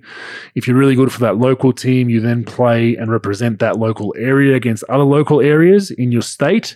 Then, if you're really good there, you represent your whole state at a national championships against other states. So the national championships for under 16s was in Western Australia. Um, there were some issues because there's a lockdown in Victoria now, so other states close their borders here in Australia because the politicians are just on crack cocaine on a daily basis. I assume don't know what the hell they're doing, but they just they'll close borders if there's one case in a different state. Anyway, this team has fundraised money. They found a suitable hotel to quarantine in upon arrival. They have to quarantine for 14 days, so they found kind of like a motel setup where they booked out the whole motel. Um, they'd be the only team, the only people staying there would be their team. They fundraise, they were behind in fundraising, but they, they ended up getting to raise it. I think Dellavedova contributed, a few other guys contributed. Um, and then uh, literally a day before the government said, actually, we're not, we're not granting you a permit anymore. We're not letting you come over because the facility you're booking into has shared bathroom facilities. Not everyone has their own bathroom. But it's the, it's the same group of people that are staying there, so it makes no difference. But anyhow, they said we'll allow you to come in, but you have to go to a proper hotel quarantine facility, so like a Marriott or a Hilton. That he said that would have cost them another two hundred and fifty thousand dollars for a dream, you know, for, for young kids. So basically, they they had to pull the pull the plug. So there's a national championship going on without the state of Victoria, which historically Victoria's, you know, the top three um, states at every tournament, and these poor kids now are just, you know, just being pulled out on, on the last minute because of government bureaucracy, pro. And we're seeing it more and more over here in Australia. Like we shut down at one or two cases, and the people like adults is one thing. Junior sports, local sports, they're just getting pushed and pulled all over the place. They're closing schools every other week, then opening them back up, and a lot of kids, at least that I that I know from family members, nephews, cousins, nieces um, they're struggling mentally from a pro, and it's it's just hard to talk about it because I'm I'm highly disappointed in our government. Whether over there in the states it's Republican and Democrat, over here it's Liberal and Labor. I, I think they're all they're all useless to me. I mean, they, they, we need to start to, you know, really try to protect our kids' mental health. Yeah, I mean, it's unfortunate, man. I mean, you know, with these kids and what they're going through and all this stuff, man. It's just it's just tough. It's it's tough on the kids and you got to think about it like as adults, it's hard enough to deal with it when you're an adult. Imagine when you're a kid, you know, dealing with this. You don't have the maturity and, and the experience in life to deal with adversity like this. It's a it's a tough deal, man, on, on all levels. So yeah, it's uh it's unfortunate, man. Does kid sport open up up there in Dallas? Yeah, there's AU tournaments going on all the time. But everything's full full blown now there. Everything's open. Yeah, schools. People are still wearing masks a little bit. Yeah, but teams, tournaments you know, there's a lot of tur- AU tournaments in the town. There's a lot of like national stuff that's already been done in the last couple of months, in the last month or so. So yeah, they're they're fully opened up for the most part yeah, we're not here. We're we're kind of you know, like I said, two or three cases spring up and they shut a state. And look, I understand that there's issues with the virus still, and my, my whole thing is how long can you live like this, and, and and the mental health of kids and their well being, even adults to an extent, not being able to work and whatnot. But um, it's more the hypocrisy of some of the rules that just don't make sense. You know, that you can have full stadium, sure. full stadiums one day, and then the next day you can't, and then some businesses can open if they're backed by a union and then some can't. So that's where the frustration lies for the everyday people, I believe. And we're starting to see a bit more people speak out against it and hopefully, you know, the problem is there's election time for most states around around this virus stuff and they're um you know they can sell a lot of people that they're protecting them from life or death um, at times where you know certain things like wearing a mask outside when you're by yourself walking around a park with no one in near sight of you you know not not this not not just doesn't make sense to me. Um, indoor area crowded, I get it, but then when you start implementing that for, for other things, but story for another day, pro. Good to see Texas has got over it because we haven't. A bit jealous. well, hey, anytime you want to come by, we got a we got an extra bedroom upstairs. We brother, can't get so out of the come, country, come mate. That's the other problem. We're not allowed to leave. We have to we have to get a permit from our government to even leave the country, and they can deny it, which they're they're doing a lot. And then to come back, we have to quarantine for 14 days still. So I'm staying my ass. You got to get one of those you got to get one of those drug cartel submarines and just go in and just escape. Oh, it's just it's just ridiculous. Like I'm not leaving the country. I'm, I'm supposed to go to Utah. Got elected the, to be in the Hall of Fame for the University of Utah, and the inductions in September. I, I don't think I can get there. I, I don't think I can get out of the get out of the uh, the country, mate. So no good story for another day. Anyway, useful or useful, useful or useless stats pro. We have uh, a few doozies here. Start on a lighter note. Kevin Durant's game six, I believe, or game five. Sorry. Um, Kevin Durant is the first player in NBA postseason history with 45 points, 15 rebounds, and 10 assists in a game per ESPN stats and info. Good one. Yeah, yeah, I think it's a pretty good one. That's a fucking pretty, you know, if he's the only player to do it, legit, he put legit stats up, and it's not just some fucking, you know, random thing. Yeah, I think that's definitely legit. What do you think? So I think it's a tri- they mean a triple double with probably forty five points. I'm guessing is what what it what it means. But yeah, I mean the, dudes. Like I said many pods ago, there was a couple of times in when I was in Golden State where he just felt like playing point guard, um, didn't want to score some nights, and just tried to get triple doubles and was kind of half coasting and still did it with ease. And you're just like, man, this guy's just just so talented, can go at half speed during a regular season game in Memphis and still dominate the game. So, um, very impressive. The next one, Ben Simmons, is just 22 for 67, 32.8% from the line this postseason. That's on pace to be the second worst in single postseason NBA history, minimum of 53 throw attempts. The worst non center has shot from the line in a postseason is by my guy, Andre Iguodala, 41.5% for the 2015 Golden State Warriors. Useful? Uh, yeah, I think it's useful. I think it's useful to, you know, for me, if I was working with the kid, it would be definitely useful to show him and say, look, this is this is some real shit, especially in the playoff time. This is this is coming up. I think it's useful. What do you think? Well, I think yeah. I mean, it's it's an elephant in the room we spoke about earlier. Teams can manipulate it and, and hack him, and I think, like I said, if you can just go one for two, and then every now and then go two for two, they'll stop doing it. But if you if you go to the line when they're doing it and you're 0 for two, and you look like you don't want to be there, even if he's not not so much from the free throw point of view, if it then stymies his aggressiveness that's where the ultimate chess move is made by some of these coaches. Is like, you know, we're going to stop you from being aggressive in open floor transition because we're just going to foul you. Um, and then that that that's a whole other layer of of why you got to knock them down. The last one, now Jaylen Brown had some analytics for us, pro. Seven NBA teams. Oh, nice. Remaining, four are led by African American coaches. It's a hell of a uh, it's a hell of an observation, man. I, I don't know I don't know what from you know what NASA person, NASA scientist he got this information from, but yeah, um, he's very he's very observant. Um, I, I think it's completely useless. I think that there are a lot of good coaches in this league: black, white, Latino, you know, Asian American. Like, there's a lot of good human coaches. beings. Yeah, I, how about human, beings. human beings? beings? Yeah, They're just, I mean, I'm not. yeah, I'm we because we don't want to go down that road. We don't want to go down that road. Like, we don't want to go down the road of, well, black coaches are better than white coaches. It's just, it's just, it's a non-starter for me.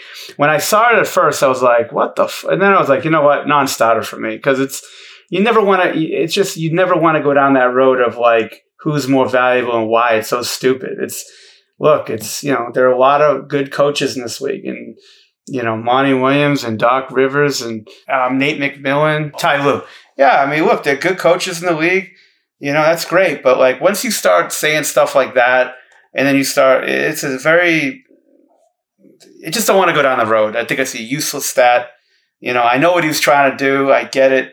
Look, the league's doing the best he can to to sort of you know, to try to, you know, to push as many different people as possible into these head coaching and positions and these GM positions. But by you just saying that, it's a, to me, it, it just riles people up. It gets people like, you don't even, you're just poking the bear there on both sides of this thing. It's just, yeah, to me, it's useless, folks. What do you think? Well, I'm so I'm so old school and primitive and a hick or a yobbo that when I interview someone for any of my job roles, I don't look at their appearance, what they have between their legs, or what color their skin is. Now, call me a bigot, pro. I'm, I, I apologize for it, but I generally will look at how they can help either my players, my organization, my business. I don't care about all other shit.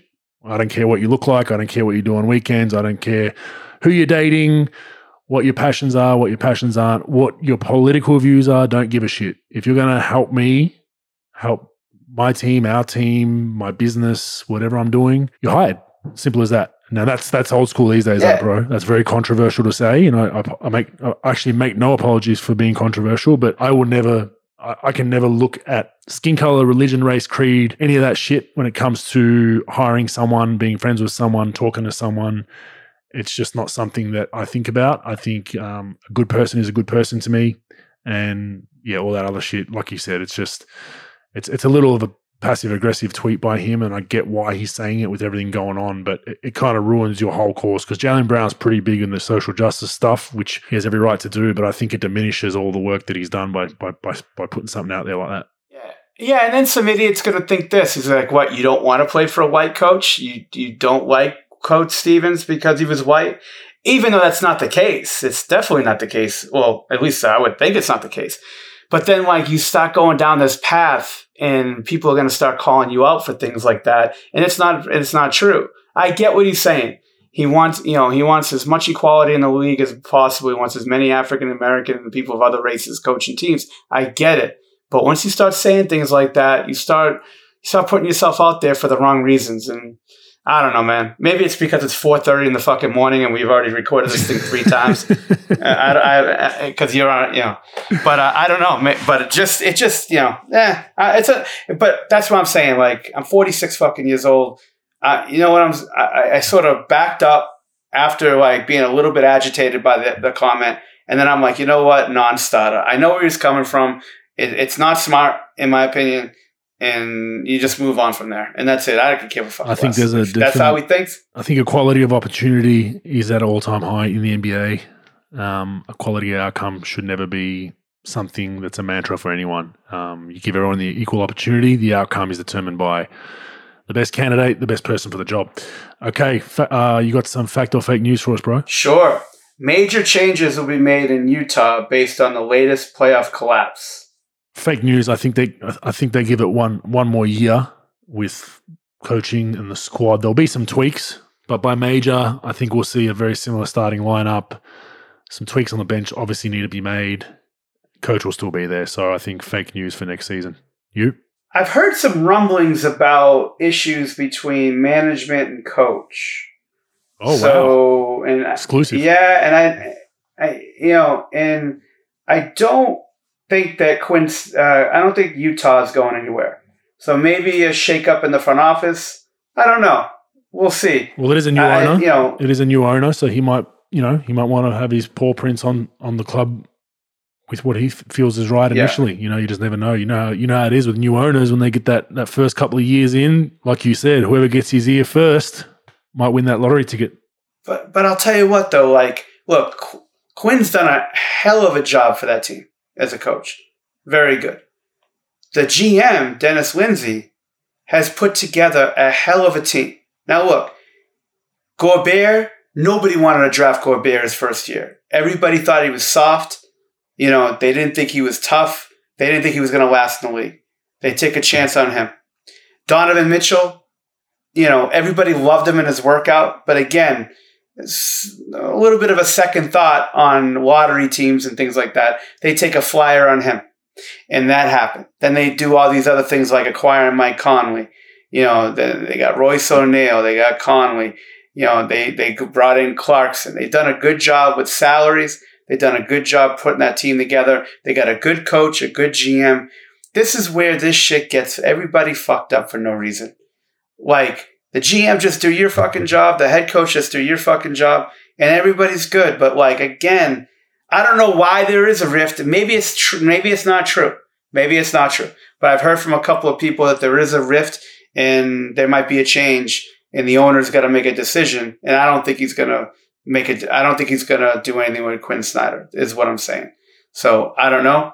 But I think I don't think there'll be a major change on their roster. I think they got to make a decision on Mike Conley, if I'm not mistaken. But you know, I think they could they could re-sign him for short money and maybe shore up that second unit. But I don't think there's going to be a major change. All right. So the NBA will have its first female head coach in 2021. Oh wow! Fact or fake news? That's a tough one. Um, oh, man, there's a lot of openings, and there is a lot of people beating that drum about why it hasn't happened yet. It should happen. We hear know, Becky Hammon being thrown in there, and Weatherspoon was even even thrown in there um, with the New Orleans job. So 2021, I'm going to go fake news, but I, I will put a caveat in and say we'll, we'll see it in the next couple of years. But for 2021, I'm going to fake news it. Yeah, I would say fake news too, for the reason most of these teams that have openings, you need to win, and and hiring somebody with no head coaching experience in general is going to be tough. You know, like, okay, so you go to Boston. Now, Boston's a tough one because you would think that they would want somebody to take those young players deeper into the playoffs than they've had, you know, but I guess they're going to go with an assistant from what I've heard. So they're going to go with, you know, like Charles Lee, Jamahl Mosley, Udoka, or, um, or Chauncey. But like, you know, New Orleans is in a tough spot because – they got to win. They got to like go great with Zion. Are you going to take a chance at hiring the first woman in NBA women woman in NBA history to coach your team when not knowing if she's going to be good at her job right away and then risk losing Zion? Um, the one team that comes to mind that might do it would be I would think that Orlando Magic might have a chance at hiring a woman. Um, they're a young team. There's not a lot of there's not a lot of like expectation on playoffs and things like that. So you could you could develop a coach. Uh, Matt Bonner's sister, I think her name's Becky Bonner, if I'm not mistaken, is is deep into their front office in the Orlando Magic. You know, and, and I know she'll be an advocate for a female coach as well. Now, will they do it? Probably not. You know, I've heard Jamahl Mosley, I've heard Penny Hardaway, I've heard um, I've heard Udoka, Charles Lee, you know, that they're trying to get in on Chauncey. Maybe they hire a veteran coach. Maybe they hire a Stotts or they, I don't think Stotts, but, you know, maybe they hire someone like that. Uh, but I don't think so. I think at the end of the day, these coaches, these, these teams won't, um, because again, a lot of them, they can't take a chance. Like Indiana can't take a chance again on an assistant. Like they got to hire, you know, like, a, like, you know, like a Steve Clifford, um, D'Antoni, Carlisle, you know, someone like that. Um, I don't think they're going to go with uh, with uh, an assistant or a woman, in my opinion, and take the chance on developing when a lot of everybody's sort of everybody's sort of like on the hot seat on, on a lot of these places. I just don't see it. But you know, I'll tell you what, that the team that does it will have about you know three years of unbelievable press and that's good. I mean, that's sort of, it, it, but that's the truth, though. You know, and that's Can't the truth. No where what? Yeah, you won't be able to do no wrong for the first couple of years. That's for sure. Even if you go oh yeah. 82. and you're the first team, and that's a big thing in today's society. Being the first. Look, we got stats all the time. Being the first one, first one, first one. These owners, it's unbelievable press for them. And imagine if, like, not only do they hire a woman, but she's successful right away I mean, then then they can never do any wrong. Like you, have got you know going forward, it's it's unbelievable for you. So let's not go into that. I, I just think it's fake news. I don't think it's going to happen this year. But I'm with you. I think it's going to happen within the next you know the next 24 months. Last but certainly not least. The Philadelphia 76ers will trade Ben Simmons um, if they don't go deeper into the playoffs. So say they lose uh, lose this in this round, they'll they'll trade Ben Simmons. Fact of fake news. Well, there's a lot of talk out I'm there. sorry. If they don't go to the finals, if they finals, don't go to the finals, I think yeah, yeah either either or, part, you know, conference finals or, or finals. But I think there's a lot of talk around it. Um, but you know, if you go top four and you're right there to make the finals, do you really blow up your team? I don't think so. I think you make tweaks. But there is some some public perception. There's the free throw issue. People are starting to rail on Ben a little bit. You know, he's still an irreplaceable defensive player. His athleticism is a lead in the league with what he can do in the open floor. He has some flaws, but so does Giannis, so does Zion. They have those same flaws. Got, I think we just got to you just got to get in the gym and work through it. We, hear about um, him spending time on that every offseason and it just never really comes to fruition. Like like you always say, the the the, the three point shooting videos we see in the off season, we don't need those.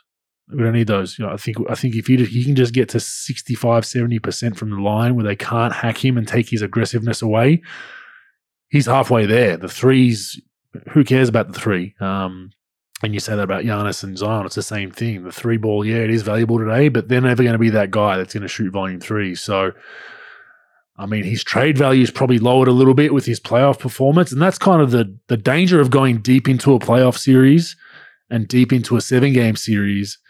His teams are going to try different things and try try some gambles and risks that sometimes work and make you look pretty bad. Um, I think that's what's happened. You know, if Ben, if they were knocked out in the first round or didn't make the playoffs, no one would even be talking about this. You know, so I think he's a victim of being on a successful team, like you said, having that superstar status, being on a successful team, more eyeballs. You're down to the the last, potentially the last four teams left standing. There's a lot more critics now, so I don't think they will. I'll say fake news. They won't um, trade him, um, but I think that if they if they get to next season and they're in the same problem in the playoffs, I think that'll be in Philly for Ben. Yeah, I think that the, I would say it's fact. I think that they would really look to trade him. Um, I think that you know, look, Daryl Morey is going to try to put a stamp on the team. Um, if they don't, like, look, if they go to the finals or whatnot, You know, if they win this series and they even they go to the conference final or a final, possibility of not. But if they don't go to the final, I think he'll look to make a move. There are um, there are pl- teams I think that would that would deal you their player for him. I mean, he does make a lot of money. I think he makes about thirty million bucks. So you know there are there are people that you could trade to, but again, the shooting is such a problem. You know, it's such a problem, and he needs to identify. He needs to, you know, it's going to hurt his value long term with teams that really want him, and it's going to hurt his ability to win championships if he's going to look if he's shooting 69 70 like it's oh it's not great it's not Mark Price but it's not bad But even But 60, even 60, 60 pro. Like 60, you still can't, you can't really hack at 60s, low 60s. Like you're Well, hacking, you're hacking a guy. he shot 60 yeah he shot 61 that's the thing Oh, did he folks. during the regular shot 61 for the year this year oh, wow. Okay. yeah which is weird and now but the you know how the playoffs are it's a different animal Yeah. But still Yeah, it ramps up. Still doesn't look comfortable. Whereas Giannis, no like Giannis looks, No. as, as strange as this sounds, he looks more comfortable, you know, getting to the line. yeah Um, but Giannis yeah, I does. didn't know he was 60 during the year. Because because if you're at 60, yeah you're very hard to hack because you're above a point of possession. You know, if you're low 50s, 40s for sure. If you're low 50s, you know, even some coaches don't like doing 56, 57% free throw shooters. They might take a, a one hack gamble and seeing if you make one or two, they stop doing it. But it seems like, you know, yeah, they're going to go at him. Even if he's at 70 during the regular season, they'll probably still go at him in the playoffs. Yeah, it's crazy. And, and the playoffs is such a different thing. So, yeah, but he needs to address it. Now, the problem, again, is national team stuff. Look, you want to play national team just like anybody else. Now, if he if he opts out of the national team, that's the one thing I would get into the gym, you know, and do that all summer and deal with that because that I'm telling you, spending three months on that thing and two and a half months, however long he's going to have before training camp opens up, it's going to be huge. You know, maybe he can do both because again, he's not retooling his, his whole shot. Just like Giannis, higher arc, softer on the rim, give it a little gravity. He doesn't have to change his whole shot to do that. So I think if he does that, Damn, pro. same thing with Giannis. I think you just gave he'll him an out. You just fucking gave him an out for the national team, pro. Hang your head in shame. Uh, yeah, like the whole, first of all, uh, he's not exactly Rocky fucking Balboa when it comes to working out in the summer, for what I'm told. So believe me, he's not gonna wanna. He's not gonna opt out to work on his game. So that's that's number one. He'll he'll he'll play national team. Now you know what? Since I'm opposite, should I say he's not gonna play national team? Well, you kind of just did. You said you'd rather him spend time. He might listen to this and say, "Yeah, pro's right. I'm, I'm opting out." Pro said it. Blame pro. So Everybody else blames me. Why the fuck not? the other issue I have pro, know, with Philly, it seems like Embiid's game and Ben's are polar opposites. Am I am I right in that Yeah. assumption?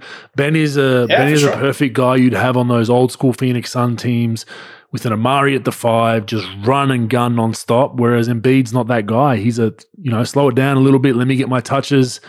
You know I'm going to punish you on the block. It, it kind of those two worlds look like they're colliding. And I've mentioned this before when they go and you know go to those ISOs with Embiid the only place you can put Benny's in the dunker, and, and guess where his defender is. So you might be right as far as Morey. You know, if they they see Embiid as that guy, which health was always a, a problem, so they probably didn't want to make that decision. But Embiid's playing through injuries. He's having a hell MVP caliber season. I'm just not sure they they are a long term fit together. Yeah, I mean, the shooting has to get has to rectify itself because I think like look, he's got he's a great vision. He's obviously a very good defender. You know, he's a good player. He's an athlete. He's all that. But he needs to he needs to be able to make a shot, especially in free throws.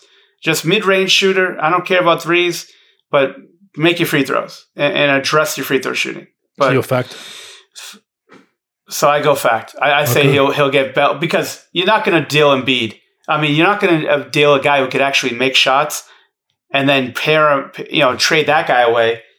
Whatever you're going to get, you'll get. You, if anyone's going to get moved, it's probably going to be Simmons. If there is, And they got two all league defenders, I guess. You could look at it that way too. Like if you're really worried about losing an all league defender, you've got an all second teamer in Thybulle anyway. So Yes, It will be interesting to see. I will follow that closely. We're not going to get to Q and A's because us two idiots have managed to have a, a two-hour podcast take four hours to record.